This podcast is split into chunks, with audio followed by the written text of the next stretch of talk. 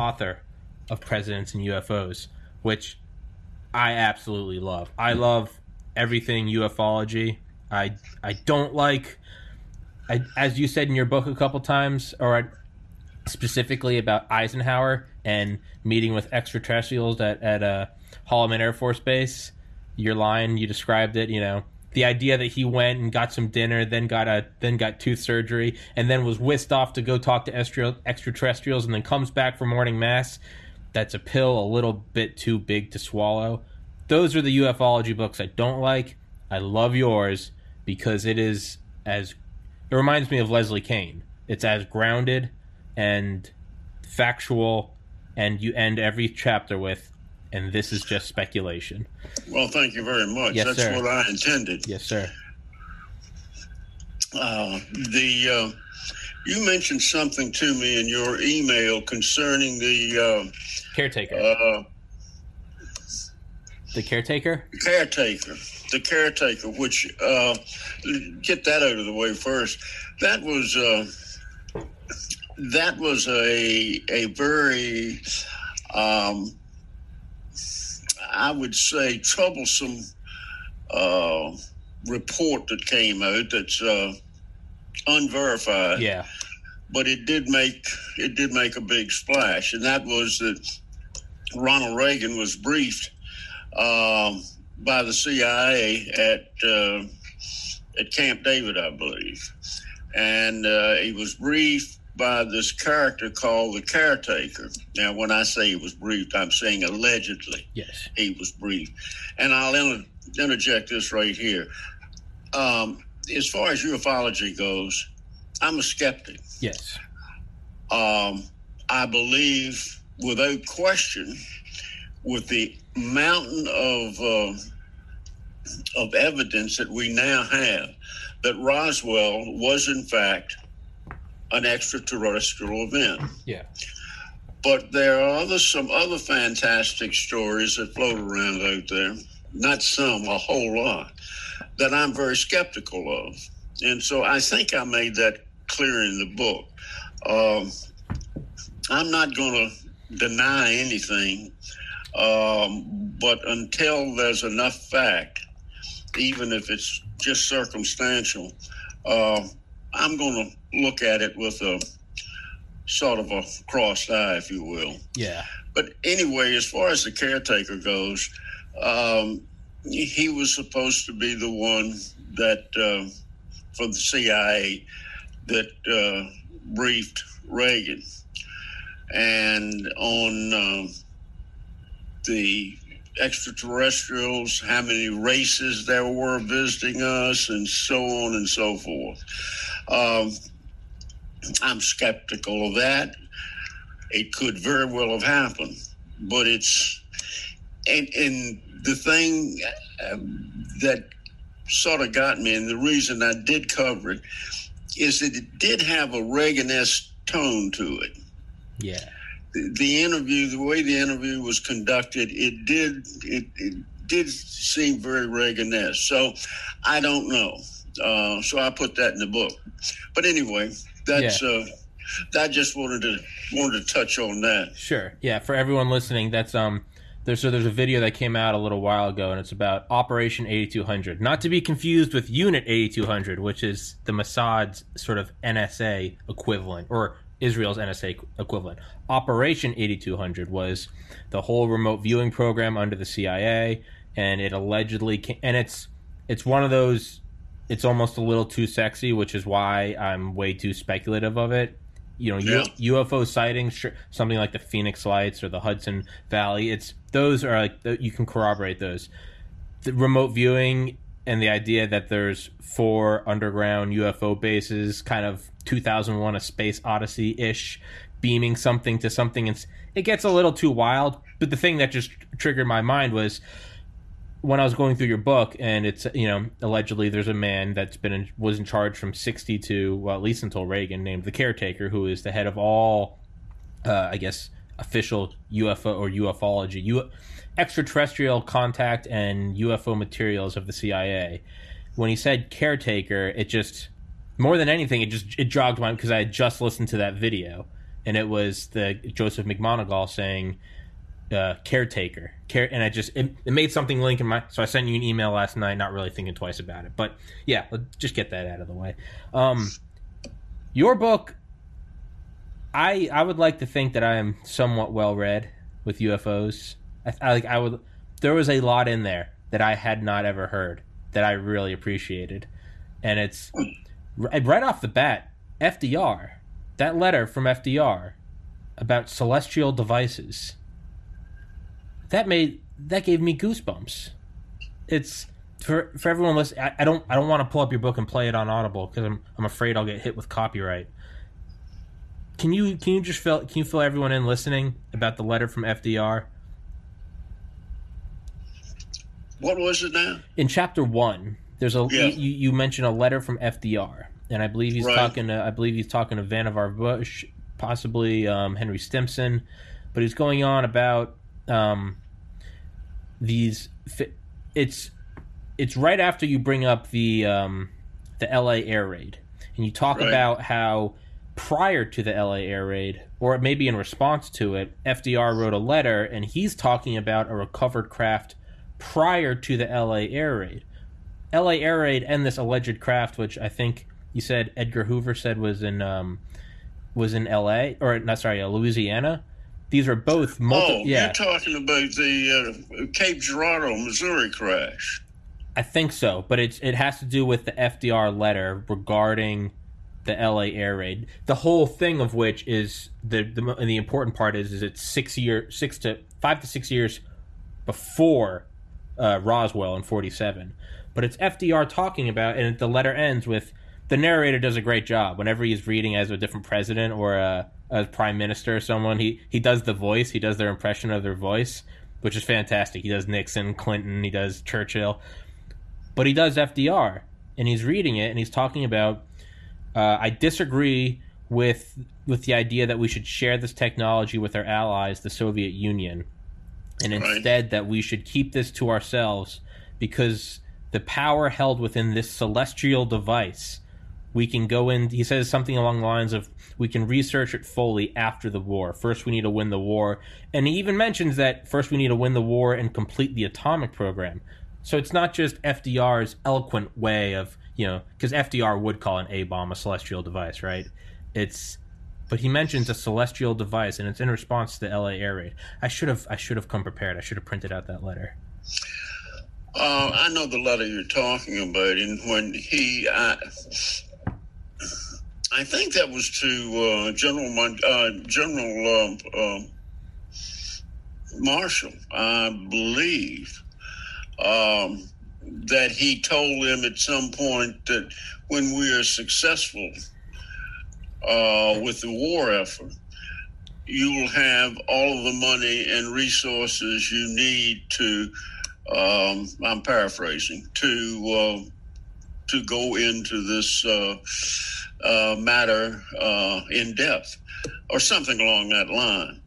But uh, yeah, I, I, I, don't, I can't recall the letter, the word for word, yeah. but uh, I think he did refer to a previous uh, wreckage discovered, and that, and if that's the case, it would have been, I think, the Cape Girardeau event of 1940, I believe it was, and the Reverend uh, Huffman, uh, that his uh, granddaughter uh, later uh, spoke about.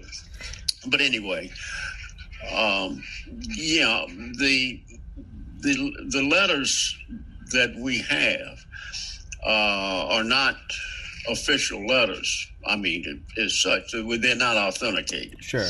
Uh, they've been worked on by uh, Dr. Robert Wood mm-hmm. and his son Ryan Wood. Uh, Dr. Wood was uh, uh, worked for McDonnell Douglas Corporation for I think about forty years, uh, and um, he became very involved with the extraterrestrial matter. And when he retired, uh, he took up the position uh, that he wanted to get all of these letters, all of these documents that had been collected and go through them to authenticate them. So Dr. Wood is uh, the one that uh, has all of this stuff and has gone through it and uh, handled the forensic on, on them uh, as far as authenticating them. And um, sometimes the only thing you can do is look for letters that came out of the 40s, say, and see if that words are used like they would have used them in the 40s. Yeah.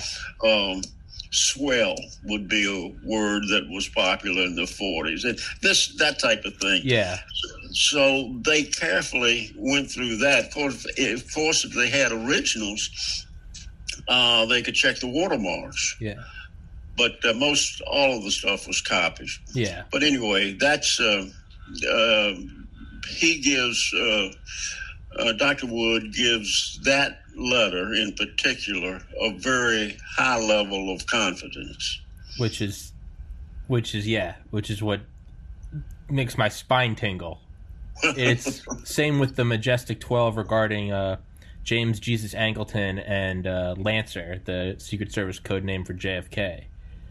right the thin layer chromatography they did on the red ink and they gave it their highest uh, rating of verification that again i thought i was well read on ufology but that letter between yes from mj1 to mj2 regarding when uh, again i i don't want to play because i think i'll get my channel yanked if i play the audio. It's when matters in washington are non-conductive to our advancements regarding alien craft and we can no longer dissuade them them being presidents or other washington officials from interfering or looking into our information the situation should become wet wet obviously being an allusion or not allusion alluding to the kgb derived term wet works which is a euphemism for assassination. Right. And that was and then what was it? Was it tw- was it November 12th 1963 JFK so that letter happened that between them saying it should become wet. After that letter JFK I don't remember how long I just remember chronologically it's after that there's a letter from JFK requesting information on UFO for both NASA or I guess it was NACA and the White House and 11 days later the situation becomes wet in Yeah. Dallas, Texas. yeah that's uh, um, Again, speculation. yeah bob wood gives that that that group of of documents memos are called the burn memo Yep. And um, uh, that's if that is if that memo is accurate if it's true that's about as explosive a document as we have Yeah. because that would tie the government into the assassination of President Kennedy because he was going to release uh, to the Russians, to the Mhm. Soviets, hmm what we had on UFOs, what we know knew about UFOs. And uh, of course, the Russians were supposed to do the same in return.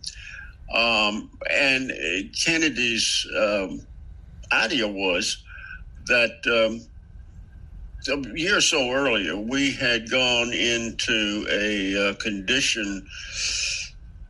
I don't know the very. I can't recall the various levels of uh, uh, condition red or what have you for the military, because a group of what was thought to be missiles were traveling at like 18,000 miles an hour, uh, somewhere heading toward the Arctic Circle or in that area.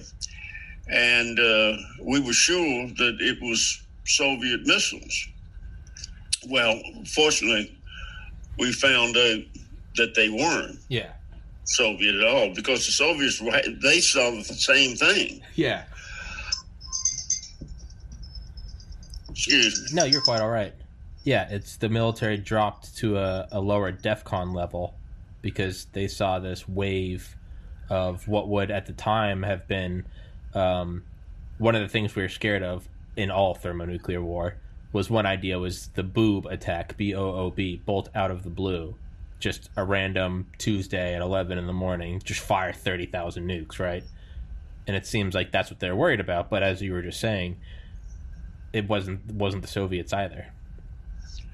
No, um, they were UFOs, Yeah. unidentified flying objects. what they were Now, that doesn't mean, of course, as uh, people always identify UFOs as meaning they're extraterrestrial. That's not the case. They're just unidentified objects. So, uh, but in any case, that's what they were. Kennedy was worried that a mistake like that could happen again hmm and he wanted to have a relationship with the Soviet Union um, to prevent uh, a catastrophe, yeah. which it, of course it would have been. yeah. So anyway, that's that's how that occurred, and so that's the thought behind um, uh, Kennedy's thinking and the reason for his assassination. Hmm that's again that's speculation but a lot of parts or pieces of the puzzle do fit together. Yeah. Um, and uh, we know that the um, intelligence agencies were not at all happy with what kennedy wanted to do. No. Um, understandably. Yeah. So anyway, that's the that's the uh, conspiracy theory.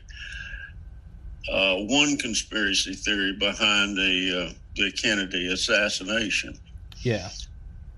Yeah, it's and it's something something uh, Dan Carlin mentions in uh, Dan Carlin's Hardcore History podcast, which is fantastic. He does one on the Cuban Missile Crisis, and he talks about how JFK was. This is I'm quoting like a quote of a quote of a quote of a quote. Dan Carlin said that JFK said he had read a book. I don't remember. It's um, it's something has the the book has August in the title, but it's it was written after World War One, and it was between these two generals, and they're saying how did it all happen, and they said ah if only one knew, because the entire World War One, it's painted as this thing that we kind of stumbled off this cliff in the night, and it was like once it started it couldn't be stopped, and Kennedy quoting that book to I think McNamara or possibly LeMay or maybe even Bobby Kennedy was whatever comes of this crisis in in a hundred years and whoever remains in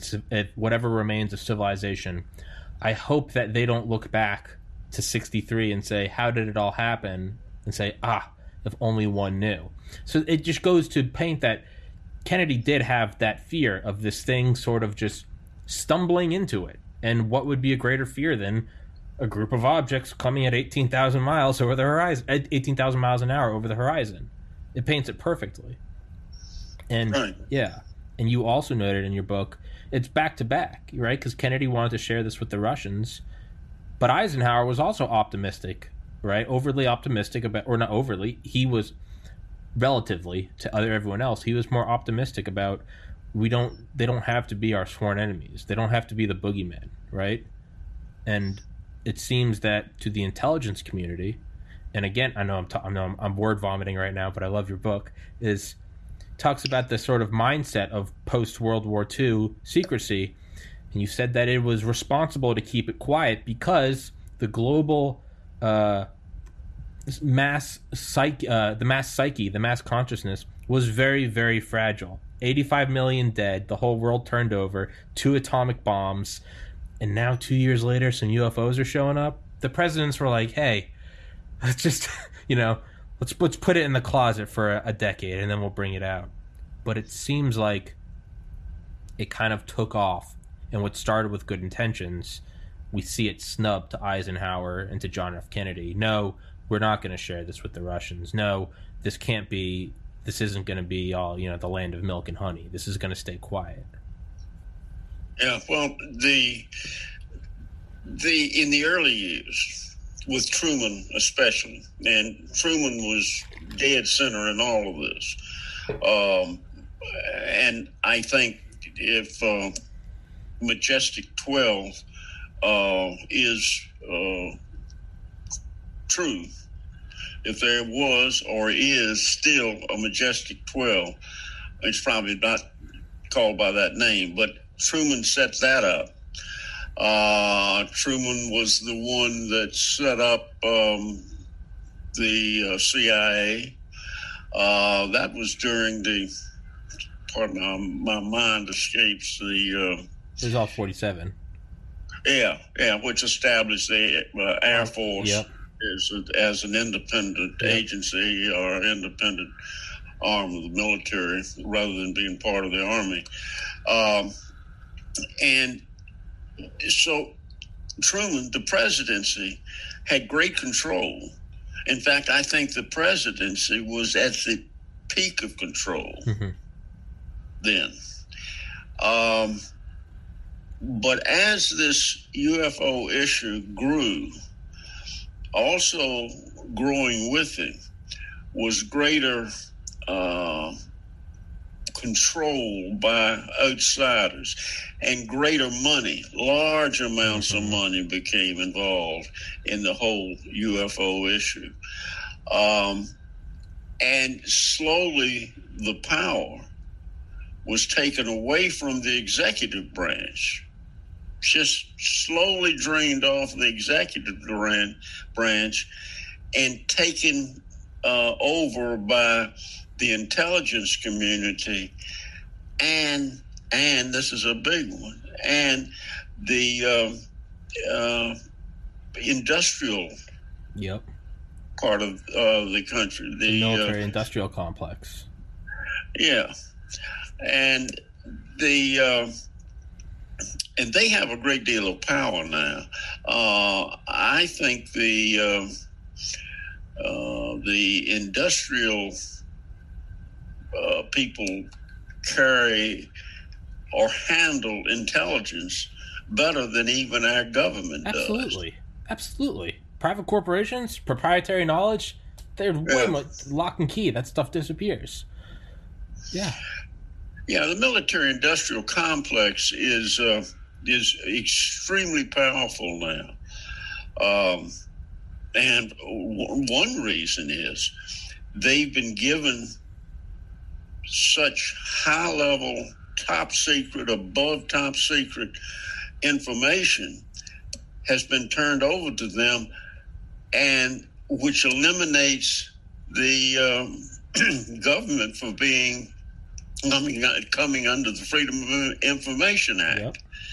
So this is held by the uh, like people like Bob Bigelow, Bigelow yep, Aerospace, who's a major player in all of this. So um, that's what you have. You've got anyway. Going back to the point, the power was taken away from the president or the or the executive branch.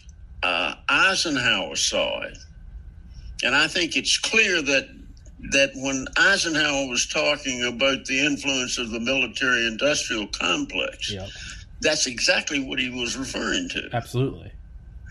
Um, then, uh, let's see, Kennedy came to power. We know that story, what was going to happen there. Uh, Johnson came in then to power.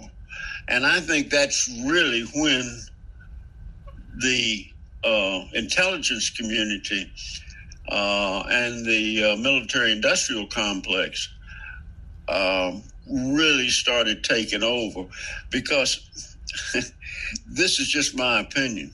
I think that Johnson knew, had a good idea of what happened to Kennedy. Yeah. And I think he was scared to death of the subject. He didn't want any parts of it. Okay. Uh, and consequently, he was willing to just tell the, his intelligence people, "You take it. I don't want to know anything about it." You know. Um, I- now that's my speculation, Sure. but it does come from some uh, background that I think is uh, is worthy. Um, Nixon, on the on the other hand, is another story. But anyway, I think Johnson was uh, he was Scary. he was uncomfortable with it. Have uh, do you remember the comedian? And just so you know, for this podcast, as I say with everyone, there's no don't worry about staying on topic or staying on a string of thoughts. Just let it all out. There's no we, there's no agenda. We had no chapters. We don't have any talking points. Just let it all fly out. Right. Um, Bill Hicks, the comedian who I believe died in '93, um, but he had a bit on um, on the power structure of the world, and his whole thing is about it about the military industrial complex. But as you're saying this, I think you could use the same joke and just substitute Majestic 12. But he says this is he goes this is what happens when you're elected you go do your inauguration you come back and then a door opens up in the oval office and you go down into this deep basement room and there's 12 guys and the, they're the 12 industrialist trillionaires that got you in an office and they're sitting around a big long wooden table smoking cigars and you sit down and they don't say a word and a projector rolls down and they say roll the film and it's a view of the assassination of John F. Kennedy from an angle that is not the Zapruder film, and it looks an awful lot like it was from the grassy knoll. The projector rolls back up, and they say, "Any questions?" And you say, "No, sir. What's my agenda?" But I could, I could see that because yeah. I could see LBJ just, I don't want it, take it, right? Because he had his, he LBJ wanted the Great Society. LBJ was like, I'm going to build up the all these social programs. I think he was just take it. I don't want it take it and run. I do not want it, right? Let me put my name on the space program, right? Because LBJ was very huge in all of that. He took a lot of political capital in Sputnik. And yeah, I mean, probably, again, all wild speculation, but hey, here's money for the space race. Feel free to skim some off. Do whatever you want, right? The coffers yeah, are open. LBJ took the path of least resistance from a political standpoint. Yeah he was politically, he would do whatever was necessary to maintain his political power. Yeah. And um, and I think that's that's clear. But as far as the UFO issue, uh, LBJ saw one very simple thing. He had nothing to gain from it and everything to lose. So why touch on it? Just stay away from it. Exactly. Exactly. There was nothing. You're right. There's nothing to win. It was, it was a game of Russian roulette. But you're already a billionaire. It's like, what am I, what am I betting, right? It's, it's yeah, yeah. I was gonna say I didn't even. I've, I, and I don't know how factually correct this is, but I'm pretty sure it is. But again, all speculation. To bring it back to Eisenhower, didn't Eisenhower request for a uh, like a briefing on what was going on at Groom Lake? And when was when he was denied, he threatened to invade the Nevada test site with the First Army. Well, with Eisenhower, uh, Tommy, you've got to. We all have to understand that as a military person, and uh, from his role as uh, uh, Supreme Commander Allied Forces, um, he was strict. He was on on security. In fact, one of his he relieved from command one of his good friends from an uh, from uh, West Point days. That was also a general, a brigadier general, major general, whatever. Um, he relieved him and sent him home, uh, and reduced his rank because he was he found out that this general had been in a bar, had too much to drink, and started talking about the invasion of Europe. Yeah. And um, really didn't say anything that, from what I've read, that was totally out of line. But the fact that he was talking about the invasion uh, of Europe uh, as far as Eisenhower was concerned, was off limits. Yeah. And so he relieved him and sent him home, and I think reduced him to a colonel. So that's the point being in the Eisenhower presidency, as it relates to UFOs, or really to anything of uh, a classified nature, it's very difficult to find solid uh, evidence uh, because he was so attuned to security um, that he just didn't talk about things. So uh, with Eisenhower, you have to put together a lot of uh, pieces of the puzzle to find out what's really accurate and uh, and what isn't because um, I tried to get some documents from the uh, from the Eisenhower uh, library. And uh, the documents I wanted had been redacted and I, I couldn't get them.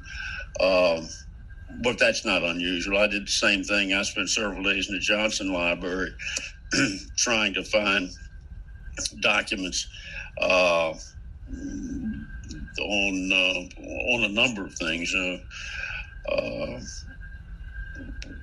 Uh, uh primarily the uh, uh, Kecksburg, Pennsylvania mm-hmm. issue, UFO yeah, issue, and um, so I requested. I made a FOIA request for his daily CIA briefing documents mm-hmm. uh, during that period of time. And uh, of course, that was refused. Uh, so, uh, but Eisenhower is, is difficult. And, and as I said, you have to, in so many cases, you just have to use your, your own mentality mm-hmm. to analyze the facts as they are and then come up with a reasonable conclusion, such as you were talking about the uh, uh, 1950. I can't remember if it was 54 or 53 uh, uh, vacation in uh, in Palm Springs, uh-huh. where Eisenhower uh, was supposed to have broken a tooth eating eating uh, fried, fried, chicken or yeah, something. Yeah. Um, and uh, had to be rushed to a dentist. And people say, "Well, that's baloney." He was taken to uh, uh, Muroc, which was later uh, Edwards Air Force Base, uh, to see uh, visit with uh, extraterrestrials and mm-hmm. view their craft. Mm-hmm. Well, it, it just didn't add up to me, and you you alluded to that. That here the the guy after 8 p.m. that night, they said the the press never saw him again until he went to church the next morning, Sunday morning. Well, I, I don't find that unusual. Yeah. The fact that he had to be taken to a dentist. Um, I don't know that that would have been uh, news that they anybody in the administration would want to put out. His press secretary Jim Hagerty, for instance, um, and if he did, uh, I just I just find it that unusual and hard to swallow that as president of the United States uh, he was not seen until after 8 p.m. on a Saturday night. He was supposed to have chipped a tooth, uh, gone to a dentist. But then other people say he was rushed off to Muroc to visit with extraterrestrials. He did that for how many hours, came back, crawled into bed, got a couple hours sleep after talking with extraterrestrial creatures, you know, laying next to Mamie, and uh, um, then get up and go to church within a couple of hours or so. And he just, I, that doesn't add up. Seems- now, the following year, when he went bird hunting mm-hmm. in Georgia, and he was missing for 48 hours I think that story has some legitimacy to mm-hmm. it. And I think that UFOs were involved in that story. Yeah, that makes that makes some sense. But um, the uh, the the previous years, that story just I could be wrong. Certainly, I could be wrong. But uh, that that just doesn't add up. It get yeah, it, it gets a little yeah, it gets a little too little too tight. But to play devil's advocate, what now? to play devil's advocate, if if anyone would do it and do it in a way that made it seem like it didn't happen, it would be Mr. Security. It would be Eisenhower, right? It, just Well, that's very just to, just to play devil's advocate. I mean, didn't they have? Didn't they drop? Um, they dropped corpses of uh, fallen Americans who had already died from other battle wounds. They dressed them up in German officers. No, sorry, they dressed. Sorry, excuse me. They took them, put them in American officers' uh, uniforms, and then put false uh, D-Day plans in their breast pockets and left the corpses in France so that the Germans found them and were like, "Oh, oh, look at this. We got these plans." Meanwhile, Normandy was going to happen. I mean, and as you said, relieved his friend. Eisenhower, he kept the lid shut. If anyone was going to do it, it would be Eisenhower. Hey, get this. They're going to think I went to get a tooth surgery, and then they're going to think I went to Mass the next morning. Again, I'm playing devil's advocate, but if anyone Yeah. would do it, it would be, right? He would throw up a smoke screen. Well, it's it's and he did a remarkable job with it because when you think of the amount of troops and ships and the logistics Yeah. of making uh, the D-Day invasion Yeah. of Europe of France, um, it's it's incredible that it was done uh, by deceiving the Germans as they did, um, using Patton Yeah. As uh, bait, Yeah. uh, having Patton command a fictional army. Um, that was pure brilliance. Yeah. Not that Patton liked it, Yeah. but it, it was it was pure brilliance because the Germans knew that Patton was our greatest field commander Yeah. without question, Yeah. and they did not believe that we wouldn't use Yes. Patton in the in the initial invasion, and and here's Patton running around with the fields full of rubber tanks and and you know what have you, Yeah. uh, and that that uh, Patton they the Germans were convinced that the main thrust was going to be Patton at the Pas de Calais. Yeah. Uh, Yeah. so, Yeah. uh, and Eisenhower really was in control of that, and he kept a lid on it. It's amazing how you could keep a lid on that well. It's Um, yeah. That many German- people. They weren't stupid people. No. Although some people may say that Hitler was crazy, and that's could very well be the case. But uh, uh, anyway, that's uh, Eisenhower was the in, as far as security went. He was he was just about the best. cut above, and it's it, it yeah it's it is crazy to think that he kept a lid on that, yet the KGB had Klaus Fuchs inside the Manhattan Project.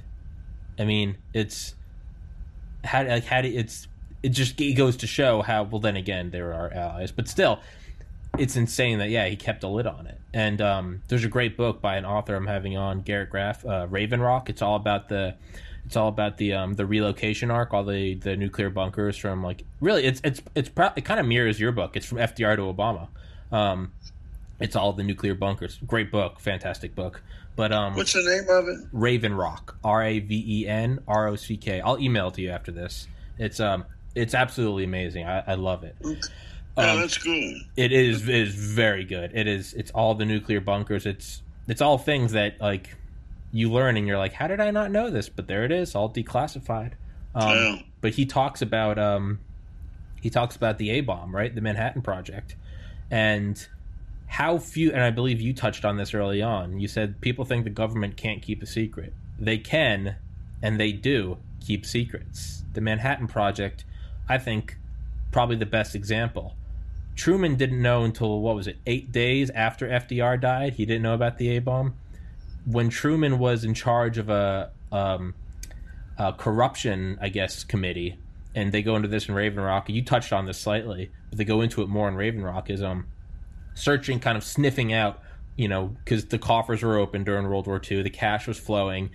A lot of people could have been stealing. So he was going around, right? They're finding, all right, they are producing tanks, they are building P 51s, whatever. Found a lot of money going into somewhere in Tennessee, but nothing coming out. What he didn't know is that he was on the trail of part of the Manhattan Project, or what they called S1. And as he got closer and closer, I believe it was I believe it was Henry Stimson. It might have been it might have been General Groves. Someone approached him and said, um, "Don't don't go into this further. You are you are basically barking up the tree of something that only three men in the world know of. One is me, and one is the president, and there's another that you don't need to know." But they were talking about the A bomb. But the fact that they held that to three, and Truman didn't learn about it until he was president, and Congress didn't learn about it until there was a blinding flash over a city. To me, that says that they, like you said, they can and will keep secrets. And I, yeah, to me, it's I, I they would never keep, uh, they would never be able to keep aliens under wrap or UFOs under wrap. I think they absolutely could, and they absolutely would. Well, you you touched on something that's that is a great interest to me, and that is that the government can keep secrets. Yeah. They can't keep political secrets Yeah. because you got two parties or more Yeah. then once each one wants to get the other one. Yeah. So political secrets are almost impossible to keep. But military secrets are something else again, and Yeah. they can be kept, Yes. and they are kept. Yes. And you know, an interesting uh, uh, side point talking about the uh, Manhattan Project. The um, um, I'm trying to think of uh, why can't I think of it? Oak uh, Oak Ridge, Oak Ridge, Tennessee. Tennessee. I just couldn't. Oak Ridge, Tennessee, was using, making, and using more than 10% Yep. Of all the power used by the rest of the United States. Yeah. and think about that. Yeah. 10%. And how do you keep that secret? Yeah. That's it. That that's one. I that's an actual. That's an example I always point to when talking about UFOs. Is that Yeah. is that 10% of the power. And not only that, I had on Dwayne Hughes um, in July, who was a 38 year veteran of Sandia National Lab. And we talked about the Manhattan Project. And he said there were over 150, and he made a very important distinction. He said there were over 150,000 people that worked on the Manhattan Project that didn't know they were working on it. And he said, you gotta, you gotta pick that statement apart it's not that they didn't know what they were working on. Let's say you work in the Air Force, I'm developing radar absorbing material, but it's compartmentalized. I have no idea what it's going on. Is it a B 2 bomber? Is it a helicopter? Whatever. That would be, I didn't know what I was working on, but I knew I was working on something. 150,000 people worked on it and didn't even know they were working on it. Yeah. I guess they knew that they were working on something highly classified Yeah, because sure. they were they were in a um, Oak Ridge was a city in itself Yeah, with schools, churches. I don't think that people were allowed to leave no, that. I don't think they were allowed to leave Oak Ridge. They weren't. While they worked there. they weren't. And uh, children, everybody, you- they remained in that They were locked in. city. Yeah, yeah. Uh, so it's it's that's really amazing. But uh, anyway, uh, yeah, was the government can keep secrets. Uh, Richard Rhodes touches is Richard Rhodes, I think. It might have been Bill O'Reilly in his book "Killing the Rising Sun," but they're they're talking about like the actual because yeah, you have Sandia, you have Oak Ridge, Tennessee, Lawrence Livermore, and you had all the places where they were making the enriched fissile material.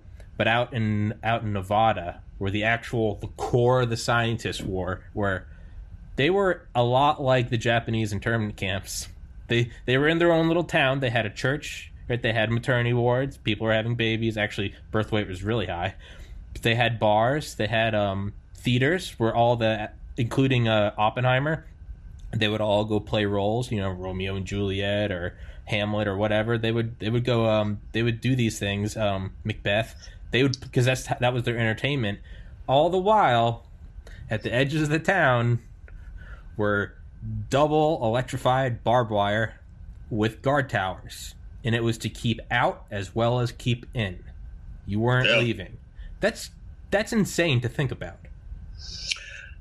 Well, yeah, it really is. And of course, in New Mexico at that time, it wasn't just the atomic bomb, it was our experiments with V 2 rockets Yeah. and missiles. Yep.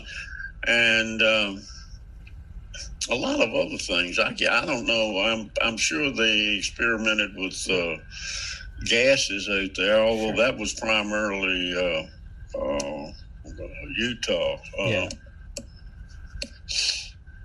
names I have a hard time getting remembering names that I'm very familiar with uh, to me. But uh, anyway, uh, Nevada. Oh, the test test site Nevada, which is uh, Groom Lake. not not important to, but anyway, that's that's that's where they uh, had uh, testing of uh, chemical biological weapons. Yeah, VX gas. Uh, and uh, that's a scary place. Yeah. Uh, no question about it. Which I happen to think is uh, getting off the subject, but uh, that is more likely to house uh, UFO artifacts than per- perhaps uh, S4. hmm Area 51 S4 um, because it's it's it's a million acres Mhm. of government property hmm that's absolutely no one can enter. hmm I mean, it's it's just as well guarded as um, as Area 51. Uh, uh, probably better so.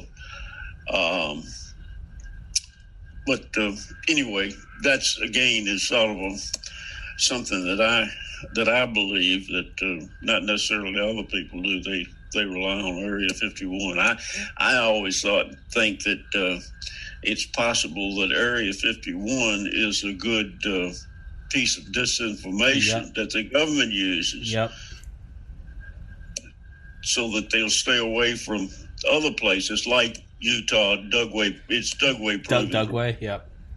um, and um, Dugway is an ideal. I mean, that's that's remote. Not that Area 51 isn't, but that's highly guarded. Uh, I was looking forward to when I was uh, before I retired. I was military sales manager for a company in out of Chicago, Mhm. um, and um, I was scheduled to go to Dugway Proving Ground uh, because we sold to the Navy Lodge program uh, back then. And as a matter of fact, I had an exclusive contract with the Navy Lodge program.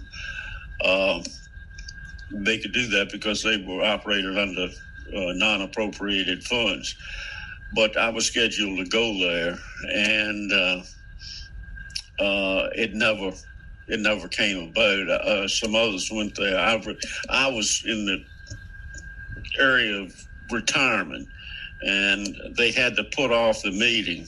And when it was rescheduled, I was retiring, so I didn't get to go. But I was looking forward to getting on that getting on that base. Yeah, that's where I think I think you said it perfectly. I think Area 51 is a perfect smokescreen, right? What better way than to keep this boogeyman out there that has everyone's eye on it? Almost kind of like Patton, right? Yeah. Patton the boogeyman with the big inflatable tanks. Maybe they have some inflatable UFOs out there. You know, it's right, but it's Poor perfect. Patton hated that. Yeah, he did, but yeah, He hated that. oh, he was. But Yeah, like they say in the movie, George, it's your own big mouth that gets you in trouble. yeah. I know I'm a Casanova. I know that. I'm sorry. Right? It's, yeah, he's yelling and yelling and yelling. He's, Yeah, one of my favorite movies. Oh, it's brilliant. I love Patton. Yeah, give me four hundred thousand gallons. Yeah, it's uh, But yeah, he is. Pat, Patton was smart. Patton said, "Just you watch." He said Eisenhower will be president. He was just you watch. You might really like that book, "Killing Patton" by Bill O'Reilly. It's Bill O'Reilly's ghostwriter. It's not Bill O'Reilly. Whoever his ghostwriter is is fantastic. But um, yeah, it's one thing I was thinking is you you said S four, right? Which is it's supposedly Papoose Lake where um where UFOs are, which is where allegedly Bob Lazar worked. Isn't that kind of weird that the Manhattan Project was S one? That's S four. Is that just coincidence? Am I looking too into it? Yeah. A Little interesting.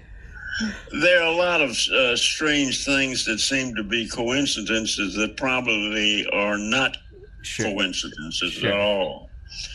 Um, I must admit, I'm fascinated by the intelligence community Oh yeah. and security. Oh yeah. Um, I love doing research on the book. Yeah. I love going to presidential libraries and going through their their documents. And I'll, I'll say one thing about presidential libraries. I was really apprehensive going to the first one um, because I thought if I requested information on UFOs, flying saucers, that they were going to look at me like I was a disease. Yeah. But it was the absolute opposite Really? they bent over backwards to give me get me what I wanted. I mean, it was just it, it was incredible, and they the the assistants there in the uh, uh, presidential libraries would come out with carts full of boxes full of files. Now, to find the right file, that's difficult because you're talking about millions of documents Yeah. but going through the files, uh, you really could come across some very interesting things. Um, like I said in the book, I found um, a letter or letters from Donald Rumsfeld, who was Uh-huh. Jerry Ford's chief of staff, Uh huh. to um, uh, uh, Phenomena. Major uh, Donald Keyhoe Uh huh. Uh, on UFOs and back and forth letters. Uh, so that's not a real smoking gun, but it's it's an interesting fact. Yeah. Um, and I think that Rumsfeld was one of the people in government that knew a great deal Yeah. uh, about the subject. Yeah. But anyway, Yeah. It's that. I yeah. digress. Yeah, that whole that whole I ha- I've had on a guy before, Dale Comstock, who was in Delta Force and then worked for the CIA. But he describes, he says, once you get to the upper tiers of the intelligence world, it turns into a a foggy forest of mirrors.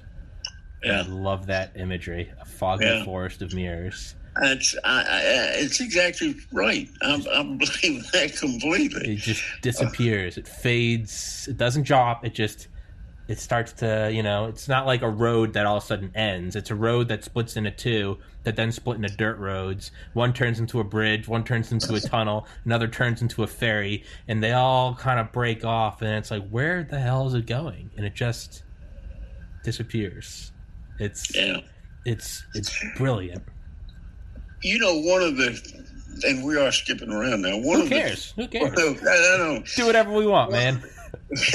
one of the funniest incidents that I, it was funny and what, it, it's not funny, but um, the um, Project Blue Book, Yeah. you know, um, they went to, uh, well, I'm I'm trying to go back and recall exactly the events that, that led up to it, but but they uh, were involved in having uh, an outside agency study the UFO issue and uh, make a report back uh, to Blue Book or to the government.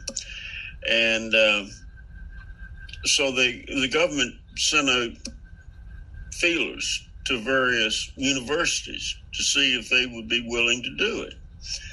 And they were turned down by a number of universities. Yeah. I think Harvard, uh, Northwestern, USC. Uh, yeah. And finally, the cash starved University of Colorado, Denver, said they would do it for fifty thousand dollars, five hundred thousand Yeah. dollars. Yeah. That's what they, that's what they were going to pay the university. to Yeah. do, five hundred thousand dollars. So Colorado said they'd do it, and turned it over to Edward Condon, which ended up being the Condon report that Yeah. we know now, which killed Project Blue Book Yep. because I mean we know from the beginning that Condon had his mind made up before he even started Yeah. started the thing. It's all yeah. It's all debunked. It It's was- nothing. Uh, he just thought it was baloney. He Yeah. wasn't interested in it. He made fun of it. Yeah. Terrible man to have in charge of doing a, a so-called unbiased research program. Or the perfect man, depending on who you are. Yeah. So Condon, uh, after two years of study and getting reports together by his staff of people, who most of whom disagreed with him, some of which he fired because he disagreed with it, and they they they saw what was going on. But in any case, the report came out in four parts. The first two parts were written by Condon himself, and the second, last two parts were written by the people that worked under him, uh, which uh, was far less damning than than what Condon wrote. And in essence, Condon said it's nothing to this, uh, but it's baloney. It's it's nothing to it. The government needs to get out of it completely. It's nothing but a, a hole to throw money down. It's it's totally not worthwhile. Yeah. So they issued the report. The uh, Project Blue Book is scrapped. Now, at the same time, just up the road in um, Colorado Springs, the Air Force Academy, Yep. the Air Force has a uh, physics textbook, Yep. physics, whatever. Yeah. Um, it's all in my book. Yeah. Anyway, Chapter. It's yeah. The what is the book? What is the chapter? Not not in your book, but their book. What is chapter thirty three or thirty six? uh, chapter 33, Yeah. which is uh, unidentified flying objects. Yeah. And the summary of that, and anybody can look this up on the internet. Yeah. The summary was that the subject of UFOs is to be taken seriously. Yeah. We may be visited by as many as four different extraterrestrial extraterrestrial races. Yeah. However, um, don't take any position. Keep an open mind and uh, always keep an open mind and don't take a position on either side. Now, here, the Air Force Academy is teaching its students that there may be as many as four different races of extraterrestrials visiting Earth, while back in Denver, University of Colorado is correct collecting a half a million dollars by saying that it's nothing to it, but it's baloney. Yeah. Now, you, you got to love the government and Yeah. what they operate. Yeah. And shortly after that became public knowledge, the book was pulled from the shelves that that chapter was taken out of it. Yep. Yeah. It's you gotta right. Isn't that was it at the um somewhere in DC at one point there was a building where on one floor it was uh it was like cancer awareness and cancer uh research allocation to like the National Institutes of Health. And in the same building, and the floor above it was the department in charge of subsidies to tobacco companies. it was Yeah. like U.S. government, baby, just you know, middle fingers, just because. But it's granted, it's all one entity, and obviously for everyone listening, I love this country. Well, but it's, the it's government, and especially the Air Force, and don't get me wrong, I'm uh, I'm certainly pro-military. Yeah, yeah, I think that. I think the Air Force is a fantastic Yeah. branch of the government. Yeah. I, I, I, I really do. But I think that their handling, and not just theirs, the the um, the government in general's handling of the UFO subject uh, has been really stupid. Um, the they've shot themselves in the leg so many times, doing so many ridiculous things uh, that uh, you know it comes to mind the the other famous uh, Project Blue Book Special Report 14. Uh huh. Um, without going into a long um, background on that, it was uh, commissioned by uh, uh, Project Blue Book uh, commissioned the Battelle Memorial Institute, a Mhm. think tank in Ohio, to do a study of um the UFO or flying saucer issue. This was initiated by Project Blue Book's director at that time, uh, Captain Edward Ruppelt. Mhm. And Ruppelt was behind commissioning the uh, Battelle Memorial to do this study. And um, and by the way, as a sideline, Ruppelt was really was the first and really only real investigator that Blue Book had over the years. Yeah. He was very good. But anyway, he Yeah. commissioned Battelle to do this study. Okay. Uh, uh, Battelle worked on it for two years. Two years, maybe a little over two years. And they they released it to the Air Force. Very detailed study. Graphs and charts and all sorts of things and it was a thousand pages long. So consequently, the Air Force couldn't afford, said they couldn't afford to print copies to distribute to news and Yeah. all this, which is probably the truth. A thousand pages and doing that would be a very costly thing. But um, then um, Secretary of the Air Force uh, Donald Quarles uh, had a press meeting, called a press meeting, and to discuss this report that had just been released. He didn't say the report was made by Battelle Memorial Institute. He really made it sound like the report was the Air Force had done it themselves.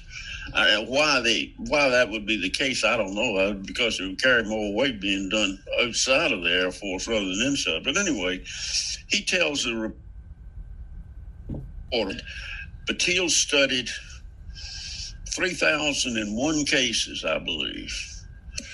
Uh, you can correct me if I'm wrong there, but I think that's right. Three thousand and one uh, flying saucer or UFO cases. And uh, according to uh, secretary, he said uh, of those 3,001 cases studied, only 3% could not be explained as uh, something uh, uh, known hmm uh, and uh, something prosaic. And of the 3% that could not be explained, it had, they had the worst supporting evidence, the least supporting evidence, and the worst, most unreliable witnesses. Now, that's condensing a very long hmm thing going into this uh, that goes into this report. That's terribly condensed, and anybody that wishes to do it can go online and find um, Project Blue Book Special Report 14, and they can read all thousand pages online. It's right there. Now, what came out, what we actually found out, actually Stanton Stanton Friedman found this out, Mhm. uh, which. Uh, I miss a great Yeah. deal. He Rest in peace. friend. Yeah, rest in peace, Mr. Friedman, Doctor Friedman. Yeah. No, not doctor. He Doctor. makes he always made that clear. He Okay. said he he had a master's degree Okay. in uh, in in physics, but uh, he had he had, was friends with uh, um, oh shoot, Hynek, help me out. McDonald, Help me out. Uh, J. Allen Hynek, the physicist, uh, Michio Kaku, huh? Carl Sagan, Stanton Friedman. Yeah, Carl Sagan. Yeah. he was he was friends. They went to uh, University of Chicago together and studied uh, studied under Enrico Fermi. Oh, I didn't know that. Yeah, Wow. and uh, every time they'd get together, Carl would give him the business about not getting his uh, PhD. Yeah. And he said, "Look, I didn't have the kind of money you had, Carl. I, I had to work my way through college, and by that time." After I got my master's degree, I figured I got to go to work and pay some bills. Gotta go get some income. Yeah. Yeah. But anyway, anyway, um, and Fried, but Friedman was a smart guy. He was a member of Mensa. Yeah. Um, very, very bright guy. But anyway, he found Friedman got a copy of this uh, Blue Book Special Report 14 and went through it. Sand was loved charts and graphs and all that kind of stuff. That just loved it. And he goes through it, and what does he find? He finds that Secretary Quarles has lied his rear end off. The actual number of unidentified cases that could not be identified was not 3%, but was 21.5%. As Friedman says, it's kind of hard to round off that number from 3 to 21.5. And those cases, and this is in a chart right in the report from Battelle. The 21.5% had the absolute best witnesses, the most detailed background. Uh, and the witnesses were of the highest caliber and gave details that were explicit in nature. Yeah. So, once again, the Air Force shot itself in the foot. I mean, it's it's it's just so ridiculous when you look at how they've handled the entire UFO question. Yeah. That fortunately seems to be changing now, Yeah. but um, it's been a long, long, hard row, and it's, we're still not there yet. But uh, just another example of Yeah. the, the what the Air Force did in concealing uh, the UFO issue from the public. Yeah. You know, it, it could very well be, and I think it is, that another reason they don't want to, certainly they don't want to, they don't want to, they have not wanted to reveal what they really know about it, is because they don't want to Impotence. this is highly technical stuff, stuff that we can't even understand. But they don't. They want to keep that. The government wants to keep that in their possession. They don't want to share it with anybody. No. Well, I can understand that. But in doing so, there probably been crimes committed. Absolutely. I think, without a question, there's been crimes committed. Maybe even death involved. Well, people involved with that certainly wouldn't want it to get out, Yeah. although probably they have gone and Yeah. no longer here. Yeah. Uh, perhaps some still are. I don't Yeah. know. But they wouldn't want that to get out either. And the government wouldn't want it to get out that their people working for the gov- federal government had committed crimes. So that's another reason to keep the lid on the thing. hmm Yeah. Um, but again, we we're simply speculating. Absolutely. And it's you know. Uh, but I think it's reasonable speculation. yeah. Well, yeah. Well, yeah. That's one. That's kind of like a yeah, a qualm I always have with people that kind of shoot down uh, UFO uh, ufology is um, say, "Where are you getting this? Where where are you getting this? Where are you getting the information?" Well, you know, at some point, like, okay, if I'm learning, uh, if I'm learning PV equals nRT, where am I getting that? Well, I'm getting it from my chemistry book, right? If I'm learning this, that, or the, if I'm learning about the structure of the cell wall, okay, well, I'm getting that from my molecular biology book. But at a certain point, all these things, where are you getting it? It all comes from someone who, at some point, didn't get it from anyone. They got it from firsthand research, right? A Newton, a Lister, whatever at a certain, you know, where are you getting this supersonic data from? Well, at some point, Chucky Yeager gets in a plane and does it, and it's like that. Okay, but you have to go out and get it. So this whole appeal to authority, where are you getting this? Well, at a certain point, you got to get it yourself. You got to use your brain and start piecing things together. And it's not always going to be handed to you on a platter. But that's a whole nother rant, a philosophical rant, right? But it's that being said, speculating. It seems like there are a couple uh, primary factors. I think it's a straw man for um oh the government says uh, we can't handle the truth. Maybe right after World War II, right? Maybe I could see that the fragile psyche. But I mean, it's it's it's 2020. I don't see that as a, they can't handle the truth, right? It's eh, no, there probably is. What I think the real reason is is one, it's impotence. Because if you're supposed to be what it was it um was it who was it? Was it uh, Khrushchev? Not Khrushchev. Gorbachev. Our power comes from the illusion of our, or our power comes from the perception of our power. Well, if the U.S. government is we're the you know the biggest baddest guys on the planet, and then you admit that UFOs are real, well, what are you really admitting? That there are physical craft that come into your airspace with impunity whenever they want, in whatever numbers they want, come right over the White House. We'll chase Air Force One. We'll we'll go shoot your ICBMs out of uh, right out of orbit. We'll go over and we'll shut down your missile silos. We can do whatever we want whenever we want.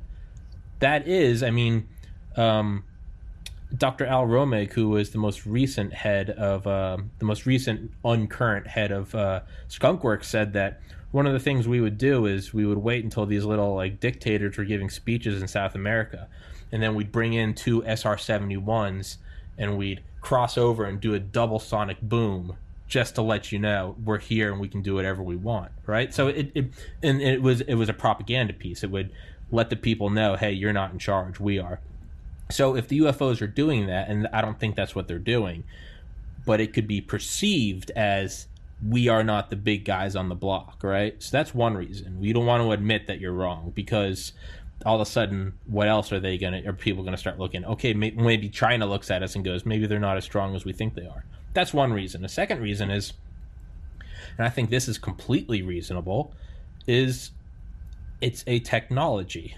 Since the first sword, since the first bow and arrow, since the first cannon, whoever has the best tech wins. That's just across the board, right?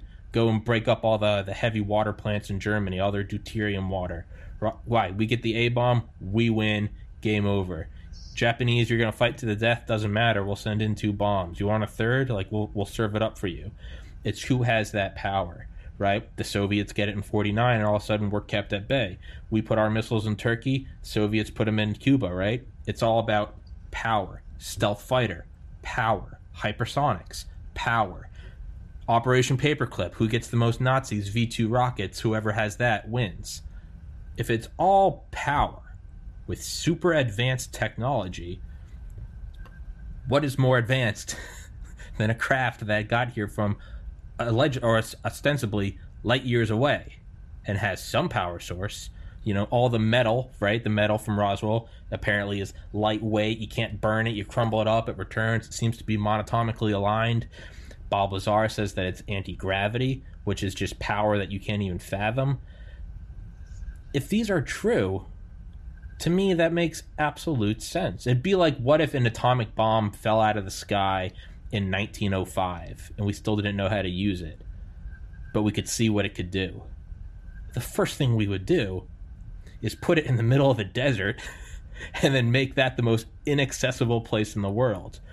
Because we don't know what it does, but we'll be damned if we let anyone else find out before we know. to, that's what I think it is. Is it makes so much sense that, and then to play into into uh, your theses, what would happen? Private industry would take it over, right? And then they would start locking it down. And if they somehow reverse engineer that, are they going to pick up the phone and Pentagon, hey, we figured it out? Or are they going, ooh, we're now the bee's knees. We know how to make whatever, you know, light faster than light technology or zero point. We know how to do this now. No, you're the big one on the block now. Now you're the best corporation. You should keep that quiet. Keep it sealed. FOIA doesn't apply to you. I know I'm going on a little bit of a rant, but I think there are some very reasonable explanations for why it would be kept secret. Oh, I think uh, yeah, I think you're right. I think and there there there are several, and as you brought up, um, the for the government to come out and admit, the military to come out and admit that there are vehicles that they don't know where they're from, they don't know who they are, and they can fly at will in our sovereign airspace, and we can't do anything about it. That's another reason to keep the lid on because uh, people really don't want to hear that that we're defenseless against these things. And make no mistake, Tommy, and I think you know this well. The fact that they exist is now a fact. Yes, yes. It's a it's an acknowledged fact now, yep. except for people that think the Earth is still flat. Well, well Earth is flat. Yeah, you know, uh, the the fact that they exist, the government has admitted it. Yep. Yeah. The film released by the Navy. Yep, that forward-looking infrared. There it is. It's it's yeah, from the I Pentagon. Mean, there, there are marvelous things happening now. Yeah. And I don't know what's behind it, but I like it. I love it. And and uh, so, you know, another point you were making about uh, technology and adversaries and what have you, there was a question asked. I don't know what form it was, but somebody asked why will the government, the military, not sell F 22 Raptors to anyone, including our allies like Israel and Britain? But they'll sell them F 35. Yeah. And the answer was simple, but it did surprise me a bit. And it made all the sense in the world. The F 22 is a tactical weapon, they say, and I'm not sure how that works into the into the scheme of things. The F thirty five, although a newer aircraft, doesn't have what the F twenty two has, and that is the F twenty two is superior to any other aircraft in the skies. Mm-hmm. Any other aircraft by any other maker or government. Yep.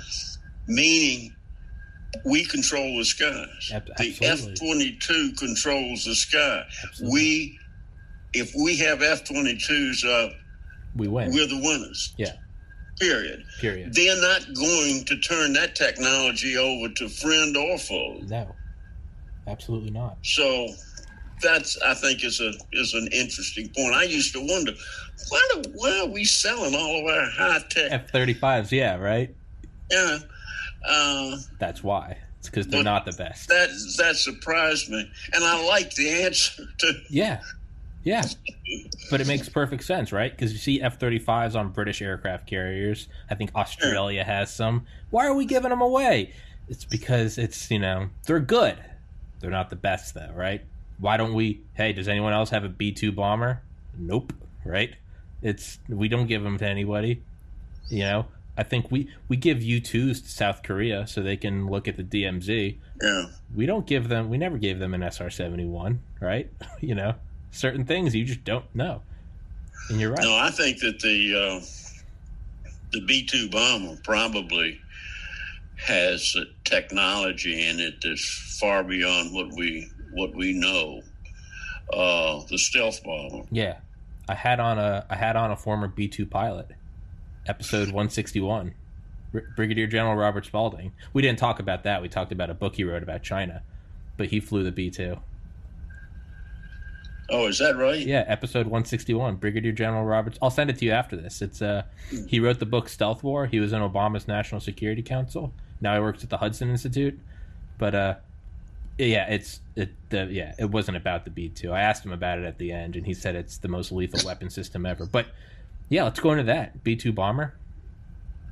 Yeah, I don't know. I, I think it could be metallurgy, uh, uh a lot of things uh, some things that are have been incorporated in the stealth bomber that are still highly classified. Absolutely. Uh, so, uh, I don't. Did we retire the stealth bomber? The B two, no. The F one seventeen we did. The B two is still flying, and they're oh, in development of the B twenty one Raider, the uh, the uh, replacement for the B two. Uh, B fifty two still flying. B fifty two still flying. They they're they're outfitting that. They re- they recently said they're gonna keep adding new avionics until twenty fifty. A hundred years. I was, I was uh, while I was still living in Virginia. I uh, I'm in Texas now, South Texas. Uh-huh. But I remember heading back. My wife and I were heading back to Virginia after visiting our children here, and uh, I stopped in uh, uh, Shreveport, Louisiana, to get gas. Mm-hmm. And I was in the service station gassing up the car, roadside gassing up the car, and I heard this sound. I mean, it was weird, strange, loud. I couldn't. I thought was, something was going. It was verge on the verge of exploding. And I looked up, and here comes a B 52 flying right over my head, going for a landing at uh, um, uh, what Air Force base is that? In uh, in Shreveport. That's I think that's a home of B fifty two. So one of them. Okay. Uh, Barksdale. Is it Barksdale? I'm not. I don't know enough. I think I, so. I'm not. I don't anyway, know enough to. See. That's not on. important. Yeah. But that's, I mean, that's one strange thing. It was on the approach, making a touch and go. Yeah. And that is one strange thing, even today, to look at that that rascal flying. That, it's it, that monster. It's a it's a hell of a vision. yeah, it's that thing is that and the B thirty six, right? That the oh yeah, that is a monster as well. Yeah, the B fifty twos are insane. It's the B twos are crazy. The B two, the B twos look, they look. If you ever watch like a video with them, you just see them kind of coming from a distance. They look eerie. They look. Something doesn't like something. Something doesn't click in my brain when I see it. I'm like, that is. What the hell is that? right? It gets a little hairy. It's. I I was playing golf with a good friend of mine back when I lived in Virginia, and uh, he's a retired Air Force bird colonel. He flew uh, F 111s. Mm-hmm. Always told me, gave me stories about the experience flying F 111s. Um, and we were we were on the golf course playing golf, and he came over and punched me on the arm and pointed up, and it was it was a B two going into uh, going to I guess to Norfolk, to Langley, or, yeah. or somewhere, because we were right down on the Chesapeake Bay area of Virginia, and that would be the approach going into to mm-hmm. Norfolk. Uh, which has military bases all over the place. Mm-hmm. It's more, but um, it, you look at that thing, and you would think it was out of this world. Absolutely. I mean, it's it's it's strange. It's a weird looking machine. It's al. It looks alien. Like it doesn't yeah, something doesn't. F one seventeen looks odd. It just kind of looks ugly. The B two looks alien.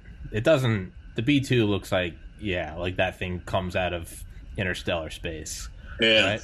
yeah. And then it's yeah, it gets it gets crazy. It's right. Do you think that? Do you think that the the tic tac, the the Nimitz. Actually, before we get into that, do you care if I go use the restroom real quick? Oh, go ahead. I don't know if you need to No go. problem. Yeah, I don't, uh, yeah. I'll be right back. Feel free to talk, or I'll I'll do. it. Yeah. I'll do the same thing while you're doing it. All right, everybody listening, fast forward 30 seconds to a minute. We'll be right back.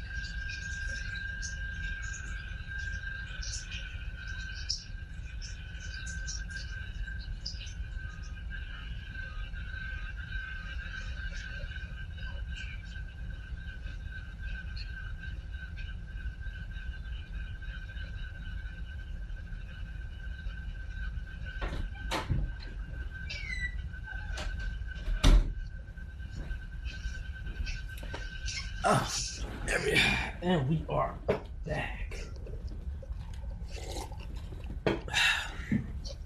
Um, can you hear me? Yeah. Okay. You hear me? Yep. Okay. So um, yeah, like I said, I, I can keep talking. I'm I'm I'm in heaven right now, I'm talking to a UFO writer. Just if at any time you got to go, just you just tell me you got to go. We can do another one. But anyway, back into it. Do you think that the Tic Tac, the 2004 USS Nimitz, do you think that was? I'm torn on that one. Whether or not that, I think it happens, right? Because you have Commander Fravor talking about it. Do you know what I'm talking about? Yeah. Yeah, of course you do. Um, The tic tac, Yep. the gimbal. Yep, yep. Go fast. Yeah. Now, do you with those? I have yeah. I'm 100 percent on that they happened. What I'm torn on with these two is, is that out of this world, or have we finally have we finally reverse engineered the Roswell craft or any of them? Have we finally figured something out? And did we just make uh, a hundred year jump in technology? Well, that's an interesting question. Um, I I don't think. Boy, that's that's tough to go out on a limb here, but Hey, I don't. I think we made some tremendous strides, but I don't know that we could. That we now have anything that can accelerate from um, 60, 70,000 feet, whatever the thing was, down in a second or two yeah, to sea level. just Um, certainly, we haven't developed anything that can do that with a human inside of it. Oh, absolutely. Yeah. No, no, I don't mean that. I mean, but imagine. Drone, But yeah. it, it, could we develop a machine that could do that? Uh, it's, I guess it's possible. I, I, I think it's a little bit outside of the envelope, but it's you know, I, in this subject, I don't rule anything out. yeah. but I think it's unlikely that we would be doing that if it was something that was extremely secret, uh, which this would be, in front of a bunch of witnesses, even though they were American. naval officers and enlisted men, uh, if they wanted to keep it quiet. Um, it's just like people that say all UFOs are uh, either misidentified or they're secret government uh, vehicles, operations. And my comment back is uh, there's no doubt that some are. But there's also no doubt that some aren't Mhm. because secret government developed uh, platforms, aerial platforms, would not be out playing cat and mouse with a civilian airliner. Yeah. As they have done. Yeah. Alaska, JAL. Yeah. They have done uh, a number of times. And um, that just doesn't make sense. That's not going to happen. That they would be flown in airspace that's strictly prohibited, mm-hmm. Um, like Area 51. And my friend that I was telling you about, this uh, Bird Colonel, um, when he was flying F 111s, excuse me, uh, he knew, and they did a lot of desert flying mm-hmm. out in the southwest. Um, but they knew they had we they could not enter the restricted airspace yeah. around the Nevada test site. Yeah. I mean, that was an absolute no no that yeah. you get yourself in big time trouble. Yeah. The, if you did yeah. it. So that would be the place that you test these aircraft. Yeah. Uh, I would think. Now, maybe because it was Navy ships and you know, uh, maybe they they had some program that they were testing. I don't know. Mm-hmm. yeah, but um, I still think the best explanation uh, is that they are extraterrestrial in, of some nature. Sure, whether they're manned or unmanned, sure. or being occupied or being unoccupied. Yeah. So that's that's my take. Yeah, it's yeah. I was gonna say at the Nevada test site. Yeah, I remember watching a documentary and they're talking about all the obviously all, all the airspace at the Nevada test site is highly off limits. Um, but then even for the test pilots within the Nevada test site, the Area 51 airspace, which is called the box, that is off limits to them. So they say as off limits as the Nevada test site airspace is to civilian uh, pilots, the box is off limits to us. If you they say if you fly in there, you'll be grounded, wings gone, done. So yeah. that would be the place to do it. But my because I want it to be true, my devil's advocate is what so we've established right so we're talking about f-22 then we can kind of extrapolate that to right our aircraft carriers, our radar, the Spy One radar, we would argue that we're the. Can you still hear me? Can you hear me? Yeah. Okay. Yeah. Okay. Sorry, I thought I thought you. Were. Um, so we're so if we know that we're the best military in the world, what better way to test your new craft than to test it against the best? Because if you can beat the best, then you can beat China, Iran, Russia. So why not go take that thing over a strike group, an aircraft carrier strike group. And again, all speculation. But hey, man, why not whiz it around there? And if you can evade them, if you can have them going in circles and scratching their head, then that is, hey, it's it's great test data, right? Because you can go in and grab all that. It's unlike a normal test flight. There would almost be like a placebo, or there'd almost be like a double blind, like gold standard placebo test. Go do a test that the people don't know is a test right? It could be, again, that's just my speculation, but it's, yeah, you're right. Why wouldn't we just keep that? Why wouldn't we keep that to ourselves over and put it in Nevada? But, I mean, if you think in 1964, right? When was the first SR 71 flight? Late 60s? Mid 60s? What was that now? When was the first SR 71 flight? SR 71 Blackbird? 60s? Eh, yeah. I, I would I would think it would probably have been in the around 1970 something yeah. in that yeah. range because because we were flying. We used them over Vietnam. Yeah, we were flying U twos. U twos were yeah fifties and sixties. I can't remember when Gary Powers was shot down. He was shot down May 1st, 1960.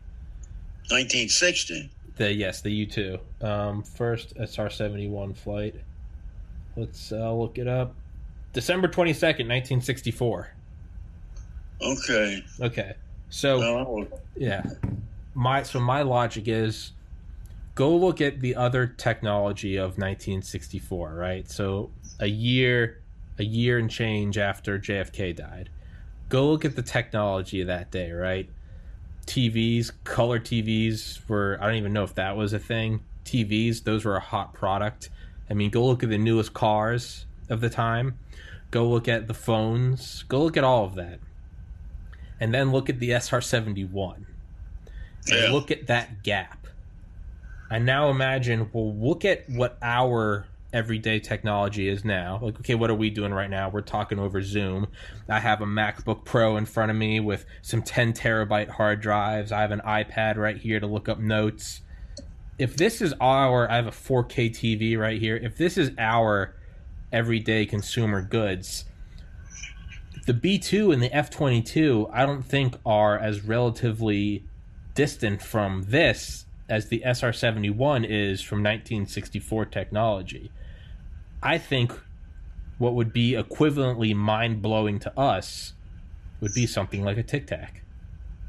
That's just that's that's my that's my argument.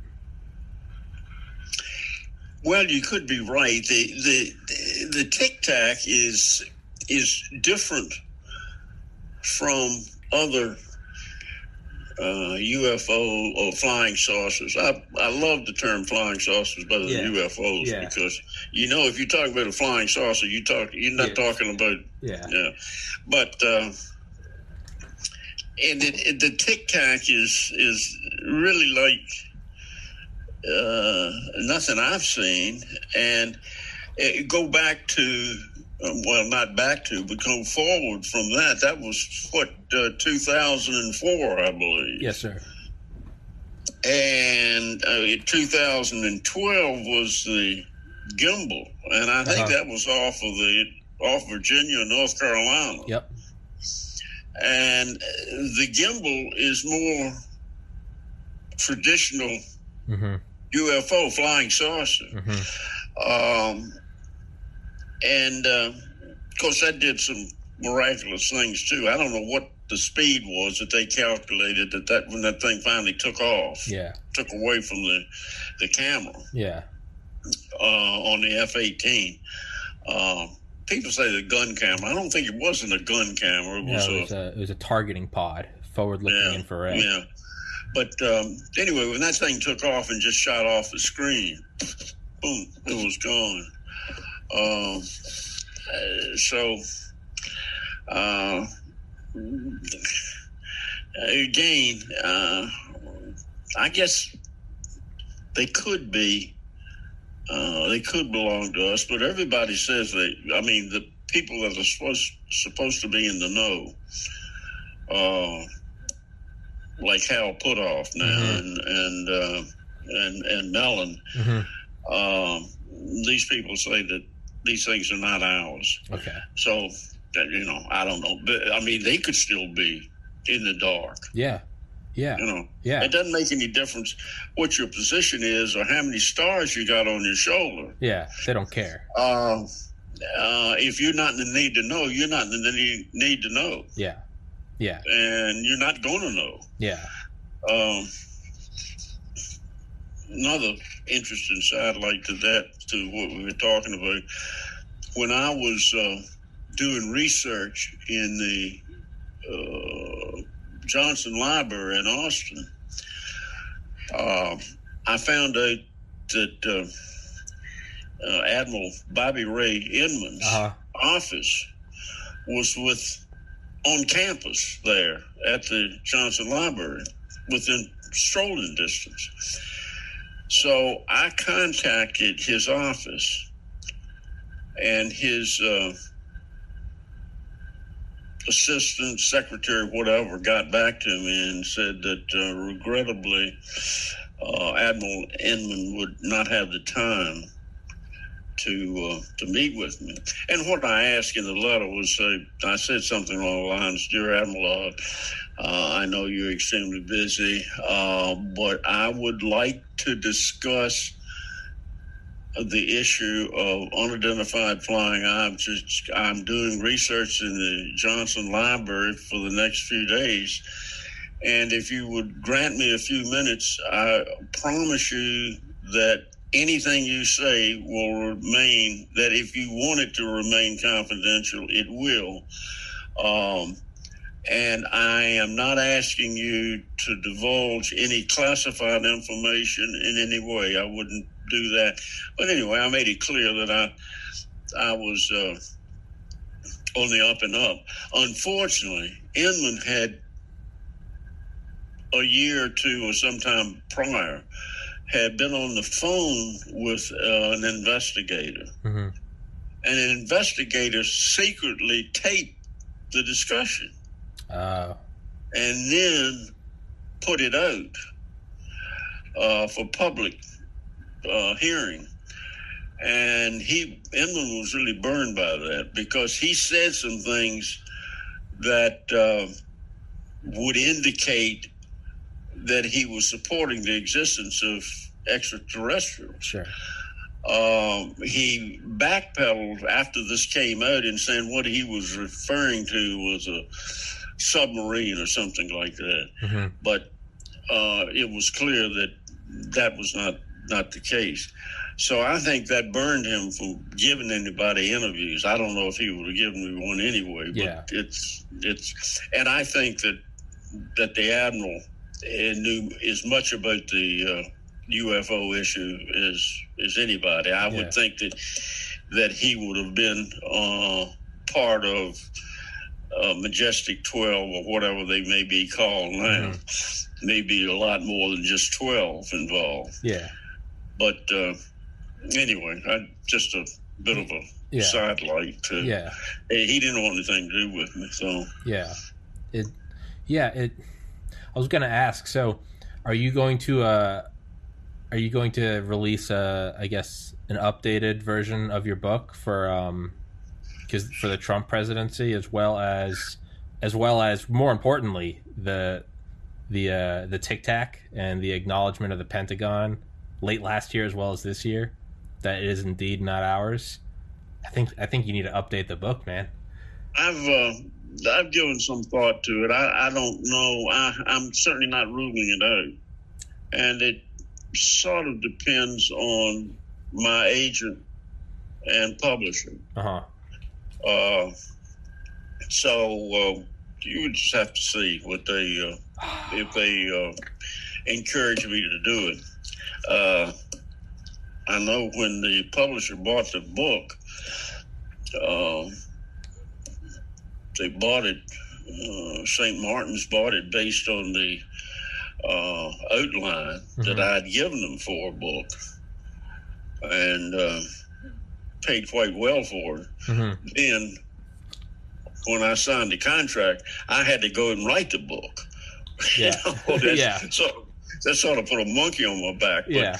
Uh, but I am fortunate to have uh, a top-notch uh, agent and uh, and the publisher uh, work with me very very well. I'm I'm grateful to St. Martin's and hmm and uh, Marc Resnick, the uh, executive uh, editor at uh, St. Martin's, uh, just did a wonderful job for me. Um, but anyway, uh, where were we? Who knows? Like, You- easy to get off the subject. who, who cares, man? UFOs. It's um, it's. I got I got in touch with uh, Dr. Lynne Kitei. I got in touch with Oh, her yeah. yesterday. Yeah, she's going to. uh We're gonna talk in uh in February. She's super booked up, but we're gonna talk in February about the when we get closer to the 24th anniversary of the Phoenix Lights. We're gonna talk because to me that one, is- the Phoenix Lights, to me is. Well, I don't know. Maybe uh, now with the Tic Tac to me that's one of the more you can't really look away from it right you can't just Uh-uh. oh, it's military flares. No, it wasn't. Shut up. Right? It's it's Fife Symington who was in the Air Force, right? And he was the governor at the time. And he later said, he goes, I, I think I don't I don't think it was of this world, right? They say it was what a mile wide, going slowly over the city, and thousands of people called in and said it. And I think one guy said, one guy was looking at it, and he was told by a friend, "You saw the B two bomber. You're describing the shape of the B two bomber." And he said, "No, you could land a fleet of B two bombers on the wings of this." Yeah, I saw that. Yeah, yeah. Uh, what was the movie? I know what I saw. That's a great one.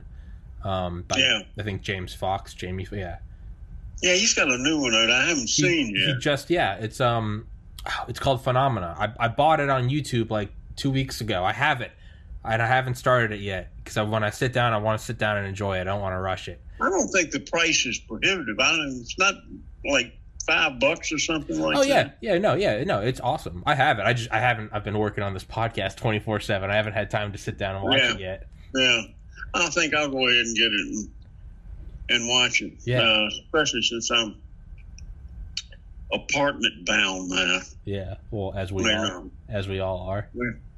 we are, uh, of course, I'm retired, and but I'm stuck up in this apartment. Except when I go and uh, my son, daughter-in-law, and ten grandchildren Yeah, live uh, about 15 minutes away from me here in New Braunfels, and uh, I use I go there have dinner with them about once a week. yeah, But other than that, uh, that's all I all the going out I do, except to uh, go to the uh, supermarket, Yeah. and then I just back into the curbside pickup, Yeah. and they come out and load load the car with the stuff I ordered online. yeah, Uh, I'm just uh, my age. I, I don't want to get this stuff. So yeah, yeah. Understandable. Yeah, it's it's sure changed life. yeah. Uh, Do you? So do you? I had something something that came to mind. Go ahead. I was gonna say Phoenix Lights, but um, yeah, it it seems like if there's ever been a year for UFO disclosure, it seems like 2020 is it. Right? If there's ever been a time Yeah. for something crazy, it feels like this is it. Well, there's something going on. I mean, why would the government have allowed Yeah. the Navy to put out those film strips? Yeah.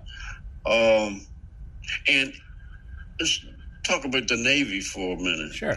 The Navy, in the whole UFO question, has been pure, purely mum on it. They don't talk about it. They don't acknowledge it. They never have. They, but I know that they're involved in it. Uh, I know that when I lived in Virginia, which was on the Chesapeake Bay, it was about 25 miles uh, as the bird flies from where I lived on the bay to Patuxent Naval Air Station, which is the Navy's chief test flight center. And I've been on that base uh, when I was selling to the military. And they had a building that was enclosed in double rows of wire, barbed wire, hmm or wire fence, and it was uh, uh, that what's that stuff that they have on top of these things? I can't remember the term that they use. Uh, I don't. I have, I have no idea. stuff that'll tear your backside up real quick. Okay. All right. Barbed wire. no, it's not barbed wire. It's a, a lot worse than barbed wire. Ra- razor wire. Constantine wire. Constant. Yeah. Yeah. Yeah. Yeah. Yeah. But uh, anyway, and I was told that how accurate this is, but I was told by the civilian that I was working with that that building was all devoted to all UFO research. Oh shit. Um, and it's and it's I think the Navy has been more involved in it than even the Air Force. They, but boy, they uh, they good at, at keeping Yeah. stuff quiet. Yeah. But you know, the Navy's had a lot of encounters with these things Yeah. over the over the years. Yeah. since the Second World War. Yeah. Uh, uh, seeing the things come of the, the ocean. Yeah. Yeah. Did you uh did you watch did you watch the Bob Lazar interview on Joe Rogan? Uh, yes. Yeah. He talks about that. Yeah. Yeah, I, I can't remember. You know, Bob Lazar is an interesting case. When he first when he first came out, and I found out that all of his college background was uh, apparently not true, and then I just wrote him off. But the years, as the years have gone by, uh, his uh, uh, he's become more and more of a real player to me than he was, uh, and that his story may be completely true. Uh, where I didn't think so, you know, I mean, my opinion, my position was how can you believe someone that lies about their education? Yeah. Well, Lazar is obviously a very bright man. Very, very Yeah. bright man. Yeah. Um, uh, did he lie about it? It certainly seems like he did. There again, Stanton Friedman did a whole lot of digging into his background, even his high school records, um, and found out that he graduated near the bottom of his high school class, and he went to a community college. Um, well, obviously, somebody that has degrees from MIT and Caltech uh, wouldn't go to a community college. So, where the truth lies there, I don't know. But um, he- very well could be, he's so bright, he very well could be self taught. Yeah. And, um, Yeah. and maybe he's right. Maybe his uh, uh, college uh, education was erased from the various universities that Yeah. he said he went to. Um, I find that harder to believe, but um, like I've said several times in this subject, you you don't discredit anything, Yeah. but you keep a skeptical skeptical mind. Yeah. But he's become. I'm more willing to accept that he's basically on the level that he's. I don't think he's a fraud. no. So neither do I. that's, that's my take on Lazar. Uh, I I could very well see him having lied about his colleges, but I don't look at that as I don't look at that as some like nefarious UFO cover up. I look at that as maybe that was just a dude lying to get a job, you know? I mean, how many of my friends from college lied about some internship they did, you know? Pad their resume. I'm not saying it's right. I'm just I'm not willing to throw out the baby with the bathwater because he does seem too wildly intelligent. And two more things, actually, three more things. One, episode 11 of this podcast back in January, Ken Mason, who is a protege under the rocket pioneer Bob Truax, who worked for the Navy. I had Ken Mason on. Ken is in his 60s now. Ken is friends with Bob Lazar. I didn't know that until like halfway through the episode. And he starts to talk. Yeah, they used to go shoot off rockets in the desert. And he's like, oh, yeah, no, Bob's the smartest guy I know. Okay, so that's a weird one. Ken is also friends with Tom Mueller of SpaceX, so he's an intelligent guy. Two, um, didn't they find Bob Lazar's name, Jeremy Corbell? Didn't he find Bob Lazar's name in a phone book from Los Alamos? Everything else, I know. I know that Stanton Friedman did. yeah, He found his name in there, but he worked for a contractor called uh, EG and G. something Clark something. The But anyway, that's not important. But he worked uh, worked for a subcontractor. He Yeah. didn't work directly for the government, Yeah. which in itself is not unusual. I think Sure. that's probably what most of the employees out there Sure. work for contractors sure. uh, rather than the federal government. Yeah. He yeah, he What? said he worked for EG&G, right? Uh I cannot remember what it stands for. Ed Edgar was it Germeshausen and Grier? I can never remember it. But they were the guys What? EG&G what are you asking what EG&G was? Something Clark, something Clark, well, not Clark. I don't. I don't know. Mm, um. Yeah, but he said he worked for EG&G. EG&G is also the company that was headed up with all of the uh, super slow motion videography of the of the Trinity test and the subsequent first A bomb tests. So they were given the highest clearance because they managed to make a camera that did like a million frames a second in 1945. So I mean, if they're I mean, go back to Manhattan Project, if EG&G was given that clearance, say, hey, you're and and they specifically Annie Jacobson talks about this. Said EG&G was specifically given uh, kind of a monopoly on that because they wanted it to be with only one company because they didn't want it leaking out.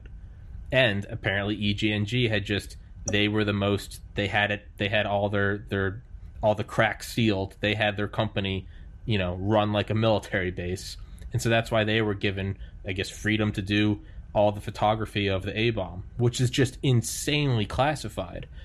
Maybe it makes again speculation. Maybe it makes a little sense that EG&G would have something to do with crash retrievals. But the third thing I want to bring up was Commander Fravor, who is also on Joe Rogan. Commander Fravor, um, he talks about meeting with Bob Lazar when he was on the Lex Fridman podcast. He talks about when he and Bob talked. He said he completely believes Bob. And this is the fighter pilot that chased the Yeah. Tic Tac. He goes, I believe Bob. He goes, Bob is wildly intelligent. I think he's telling the truth. So it's like if I'm going to believe Fravor, then I have to take his word on his judgment of Lazar. You know? I, I I saw that also somewhere, read it somewhere, saw it somewhere.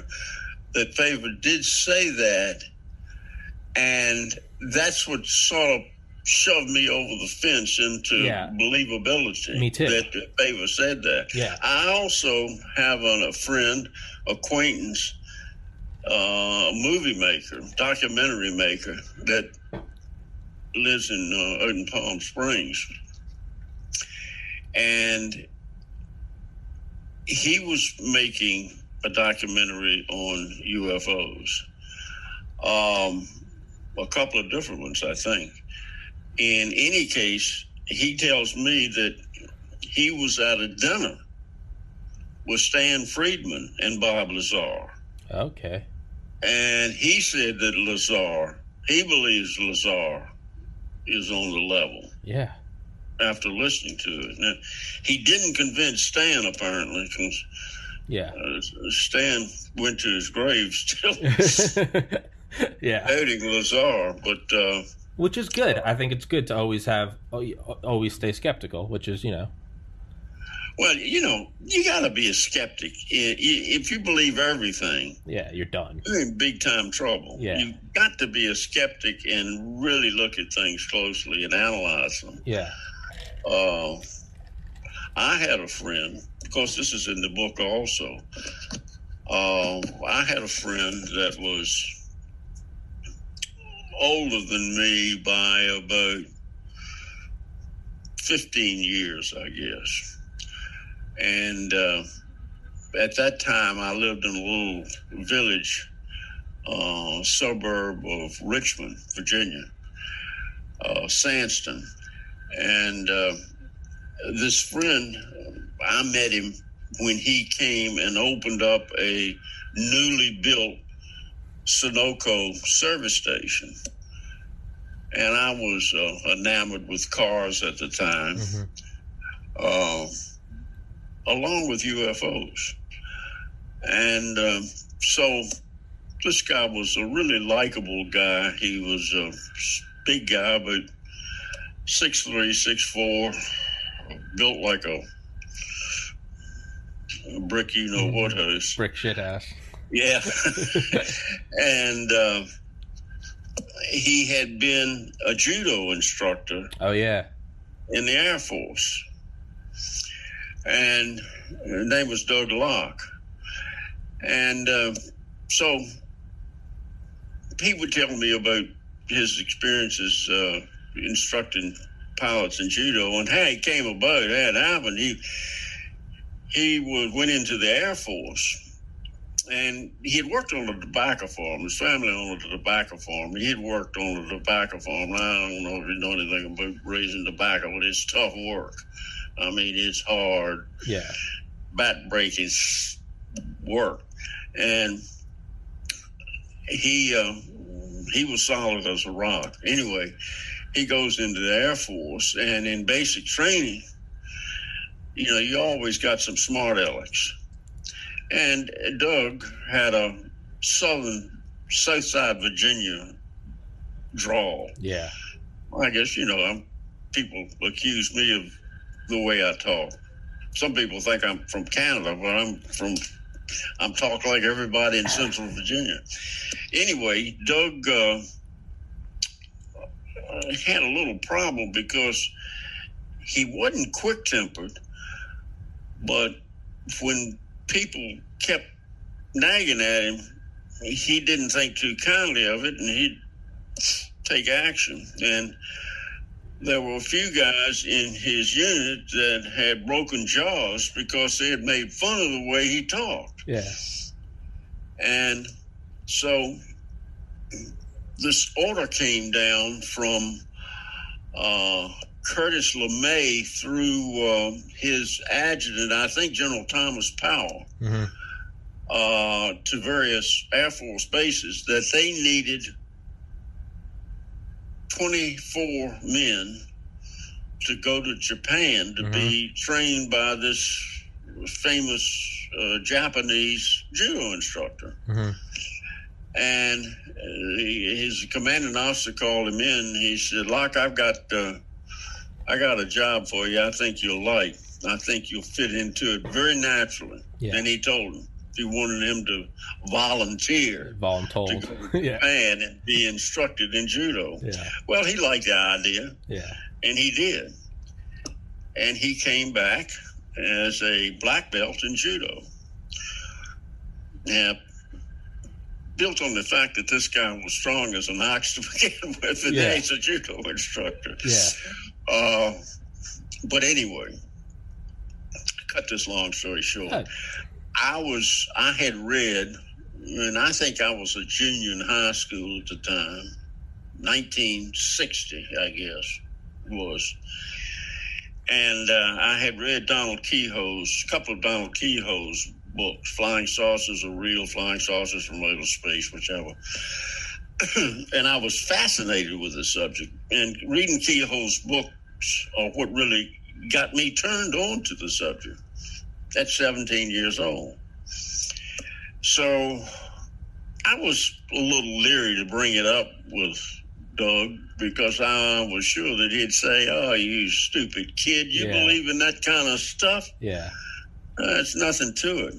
So I finally steeled myself and told him I'd read this book about flying saucers and a little bit about it. And he stopped me and he said, Larry, it's all real. And I did a double take. What do you mean, Doug? He said, when I was teaching judo, you know, I was stationed in El Paso at uh, Biggs Air Force Base. And he said, uh, I instructed students from Biggs and surrounding air bases. And one of the prominent bases that came here was uh, in Roswell Army Airfield. hmm I think the I forget what the official name of it was, but anyway, Roswell Army Airfield. And he said, but the pilots uh, from Roswell and other bases would tell me about uh, being in the sky with these disc-shaped objects. And it just scared the hell out of him Yeah. because he they knew they couldn't do anything to. Uh, these things acted like nothing they'd ever seen before. Yeah. And they knew that if they wanted to uh, do away with them, they could do it in a heartbeat. Yeah. So, and he said, Larry, these were brave guys. Yeah. Some of them had actually flown in the Second World War. Yeah. But he said most of them were Korean War pilots, brave guys. But he said what they saw obviously just scared the hell out of them. Yeah. Um, so that I wrote that in the book, and that's that's what really got me believing that they were real. I've done. Doug passed away at a young age. He uh, he never smoked, but he died of lung cancer. Mhm. He was also an electrician, and he did a lot of work in the shipyards, uh, Norfolk shipyard, and I think Philadelphia, uh, removing asbestos and electric lines out of these ships. And uh, he got lung cancer from asbestos poisoning. Mhm. And I think he died at, uh, he was about 48 or 49 when he died. But uh, so I did a background search and just to verify that if I was going to write about him book, I wanted, Yeah. I didn't doubt him. I'm sure the story was true, but I just wanted backup. And uh, contacted the Air Force, whatever office that is, and uh, said that I'd like his military records. And uh, I was written back to a lady wrote back to me and said, We're sorry, but uh, Airman Locke's uh, records were destroyed in a warehouse fire. Uh, the records from so uh, letter so and so to letter so and so, which he was in the middle of, were all destroyed. Well, I knew that I'd heard that there had been a big warehouse Air Force fire. In fact, it's a documentary was made of it on television, I believe, where a lot of these records were lost. But she said, uh, anyway, we can't, unless you're a family member, we can't divulge but so much information. She said, so I'll send you what I have here. Uh, we are, I'm allowed to do that. And I got it in the mail, and it was just a uh, sheet that said that when he was inducted into the Air Force, uh, when he left the Air Force, uh, the timeline, which was right in that 1949 to 1953 uh, or 48 to 50, 52 uh, timeline. Um, and where he was stationed, which was uh, Biggs Air Force Base, Fort uh, Bliss, Texas, uh, what unit he was in, uh, what his grade was, and uh, so forth. It didn't say that he was a judo instructor. It didn't go into any of the details of what his uh, MOS was. But anyway, so I had that backup that showed that he was exactly what he said he was, Mhm. except what his occupation was. So uh, I knew that. But anyway, I think that's uh, that's a telling bit of information that uh, he gave me. Uh, he had no reason to do that. And the one thing that he never did was lie. Yeah. Uh, he was he was a straight shooter. So, uh, and he was a good guy, a friend, and I liked him a lot. Yeah. So he had no reason to tell me that. He had every reason not to tell me, I guess. Yeah. So that's uh, that's just another uh, verification to me that Roswell was a uh, an extraterrestrial event. Yeah. Uh, that these uh, and you can imagine a pilot being trained in judo would tell, even though he was told never to discuss these things, which I think they probably were, that is conceivably one type of person they would talk to. Yeah. Um, but anyway, that's uh, uh, just another piece of the uh, the Roswell puzzle. Yeah, it start it, it yeah, there's there's so many pieces that hold on. Larry, do you care if I run to the restroom again? I've drank like four water bottles since we started the No, no, podcast. no, no. Go, I'm fine. All right. Hey, feel free to monologue. Hey, t- tell everyone tell everyone where they can buy your book. Okay.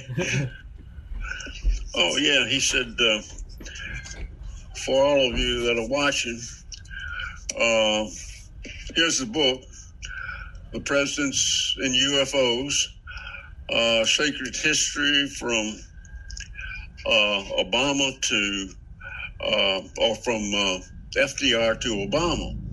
Uh, it's available uh, on Amazon. Uh, and uh, the forward is uh, by Stanton Friedman, uh, uh, nu- nuclear physicist uh, and uh, UFO researcher Stanton Friedman, uh, who uh, I became good friends with um, uh, through the uh, Roswell UFO Museum. Um, which I was invited to attend as a speaker and lecturer in 2011.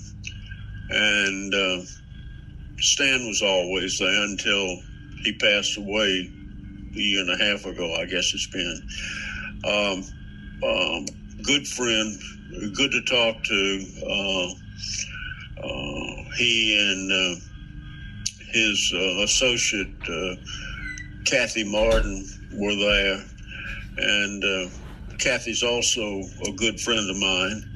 Uh, we're talking about the book and uh, Stanton Friedman, and uh, who wrote the foreword to the book, and Yeah. and uh, what have you, and uh, they that they can uh, they can get it at uh, Amazon Yeah.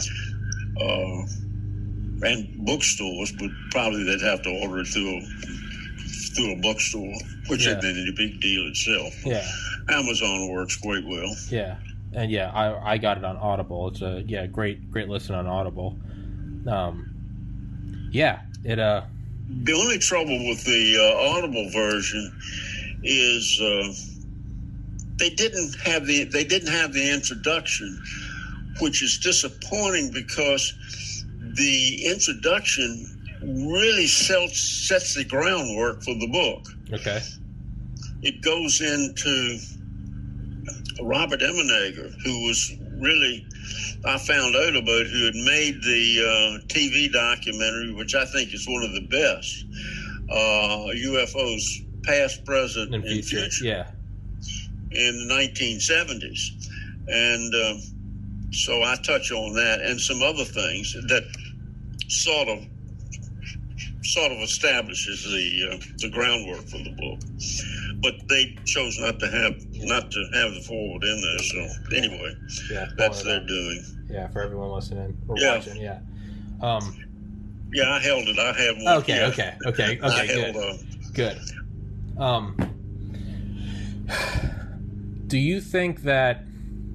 I was gonna say ano- another thing about Roswell is well, what I was what I was getting to before I went to the restroom is it kind of seems like this is a kind of a weird example, but Lockheed Martin they built they built one boat back in like the 90s or 2000s. It was called the Sea Shadow, and um, it kind of looked like the F-117 as a boat, and uh, the radar cross section was so low that the Navy actually didn't use it because when they you know when they do radar tests, the radar would the radar was so strong it would pick up like all the choppiness of the waves except for where the sea shadow was. So you could actually find it in a weird in like an ironic way the stealth was so good that it was actually too good because you'd see this like empty square and it was okay that's the sea shadow it almost you seems could, like you could see, you could see the imprint in the water. You couldn't Yeah. see the craft, but you could see Yeah. the imprint in the water. yeah so it kind of canceled itself out it's a really cool ship but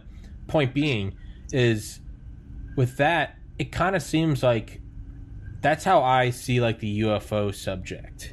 You just have to look at like the waves and all the noise of everything and you can kind of see you can't see the thing but you can see the absence of it, right?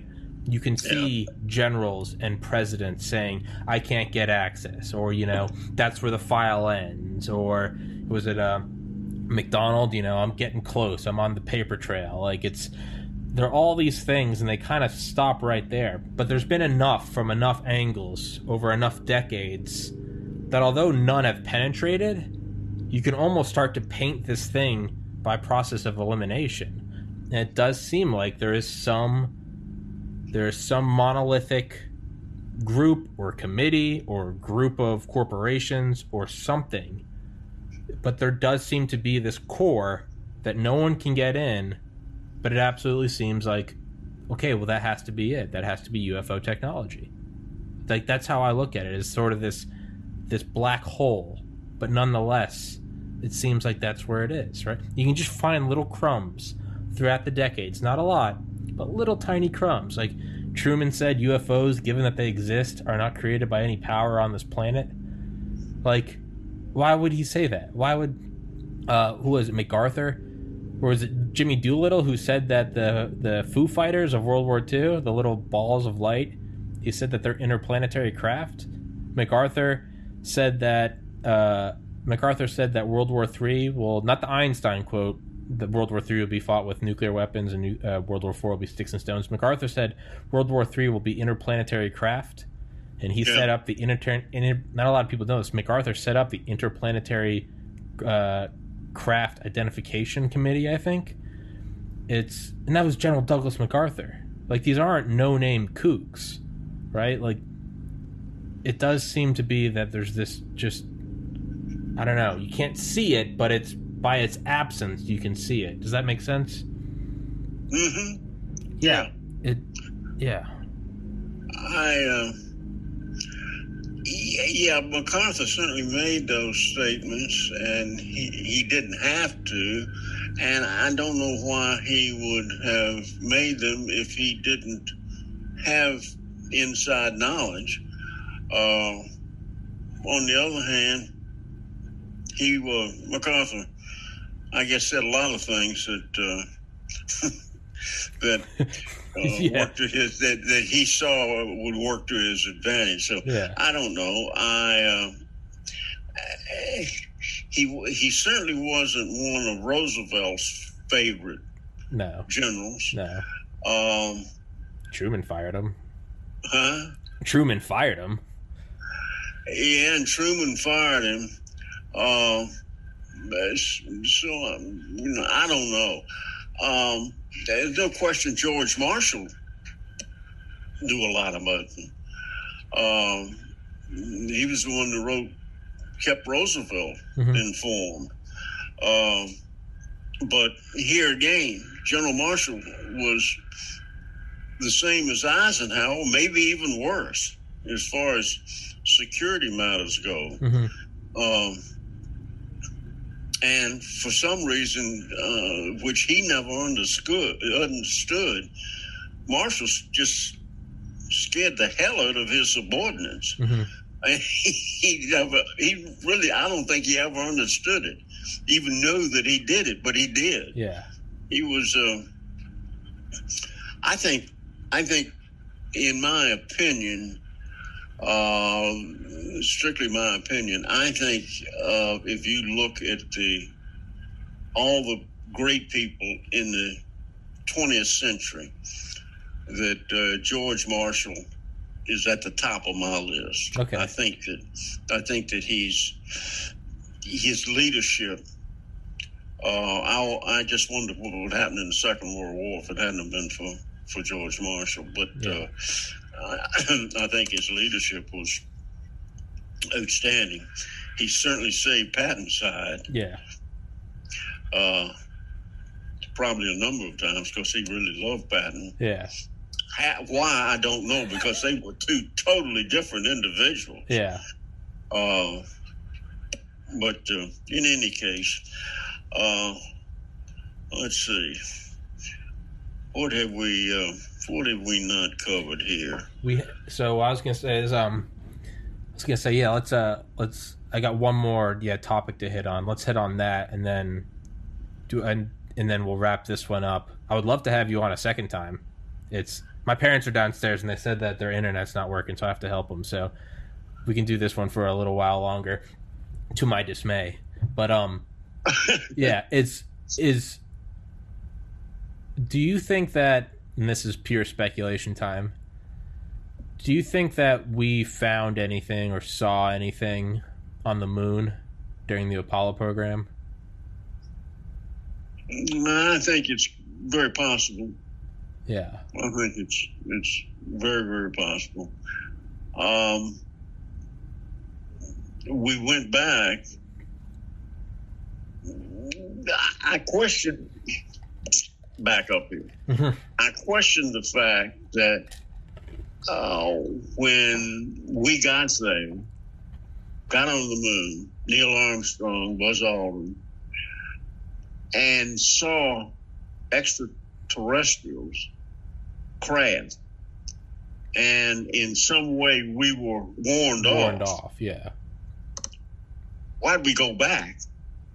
We went back. Well, that was eleven, and we went back through 17. Seventeen. You know, why did we? If they, if we had extraterrestrials telling us to get get the hell out of here, off of here. Why did we keep going back? Um, now, there could be a lot more to that story. Uh, maybe they didn't wave us off. Yeah. Uh, maybe they did want us to come back. Yeah. I, I, you know, I, here again, it's just Sure. so much speculation Sure. in this, and so much that the government covers up. Yeah. Um, but uh, I, I think it's, I think it's possible uh, that we that we saw something. I think that we probably have photographed things on the dark side of the moon. Um, and if there are, if there is one or more extraterrestrial bases on the moon, it would certainly be on the dark side Sure. what we couldn't see it or them. Um, but uh, yeah, I think there. I think that we've got artifacts on the moon, and I think we've seen artifacts on Mars. Yeah. I mean, you have Buzz Aldrin saying the moon of Mars, right? Phobos. Yeah, there's a monolith. That's Buzz Aldrin, right? That's not that's not a nobody. yeah. He's saying we have some. I was thinking, yeah. So what if we went up on Apollo 11 and they told us we were warned off? Why would we keep going? To me, it's like because we're humans, we're gonna keep going until they try to kill us. Like you know, when have we stopped doing anything? Yeah. Well, I think we, you know, at one point in the in in the I guess late forties, early fifties, our pilots were told to shoot the things down, yeah, yeah, which is a and they tried to, Yeah, and it didn't work very well for some of those pilots. Yeah. they would never seen again. yeah. I mean, who's the Iranian pilot? Jaf- Jafaris. Mm, The F- yeah, yeah, the the general The Iranian. wasn't a general then, but Yeah, the the guy, the Parviz Jafari is the one who flew the F four Phantom in Iran or Te- Tehran. But yeah, I mean there are. he tried to launch a weapon against. yeah, and it locked it up. Yeah, Yeah. all of his uh, instruments. He tried to fire a missile, and it it just locked up. Yeah, Well, he turned tail and got away from in a Yeah. hurry. yeah, absolutely. I mean, it's yeah, I, And you got the Mantell case. yeah, yeah, yeah. Um, I think he's. I think that case was. He probably was looking at a skyhook balloon, but I don't know that for a fact. Skyhook balloons were a secret back yeah, then. absolutely. Yeah, and they were odd looking they, things, they were weird. Yeah, big and and flattened out Yeah. when they got high altitude. So I think it conceivably could have been, you know, back in that time, uh, that could be what he was. Now, uh, as far as Roswell goes, I, I, I, laugh at all these film strips when they're talking about Roswell and what crashed in Roswell. And they show skyhook balloons being launched. Well, Roswell, the, the balloons, the weather balloons that they used, they didn't use skyhook balloons. Yeah. And they didn't use skyhook balloons in Project Mogul. I think they may have, toward the end of that project, they may have used a skyhook balloon or two. But typically, when they when Project Mogul started, it was a daisy chains of weather balloons. Yeah. With radio equipment attached to them. Yeah. And the radio equipment was pure military, had all the military numbers on it, uh, everything. I was I was in the National Guard for eight years, and I was head of the radio section that flew radio controlled aircraft targets. And I know that all the radio equipment we used back then had vacuum tubes, mm-hmm. and all of the devices were clearly labeled U.S. Army, yeah, uh, U.S. government, all uh, military green, and, mm-hmm. if if it had been a skyhook balloon that had crashed, to Jesse Marcel Senior, that material would have been evident.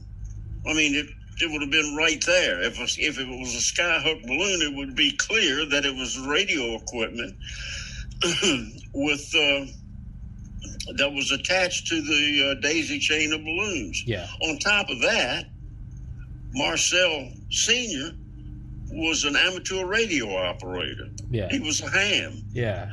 And involved in. Uh, and an MD, right? Hmm? And an MD.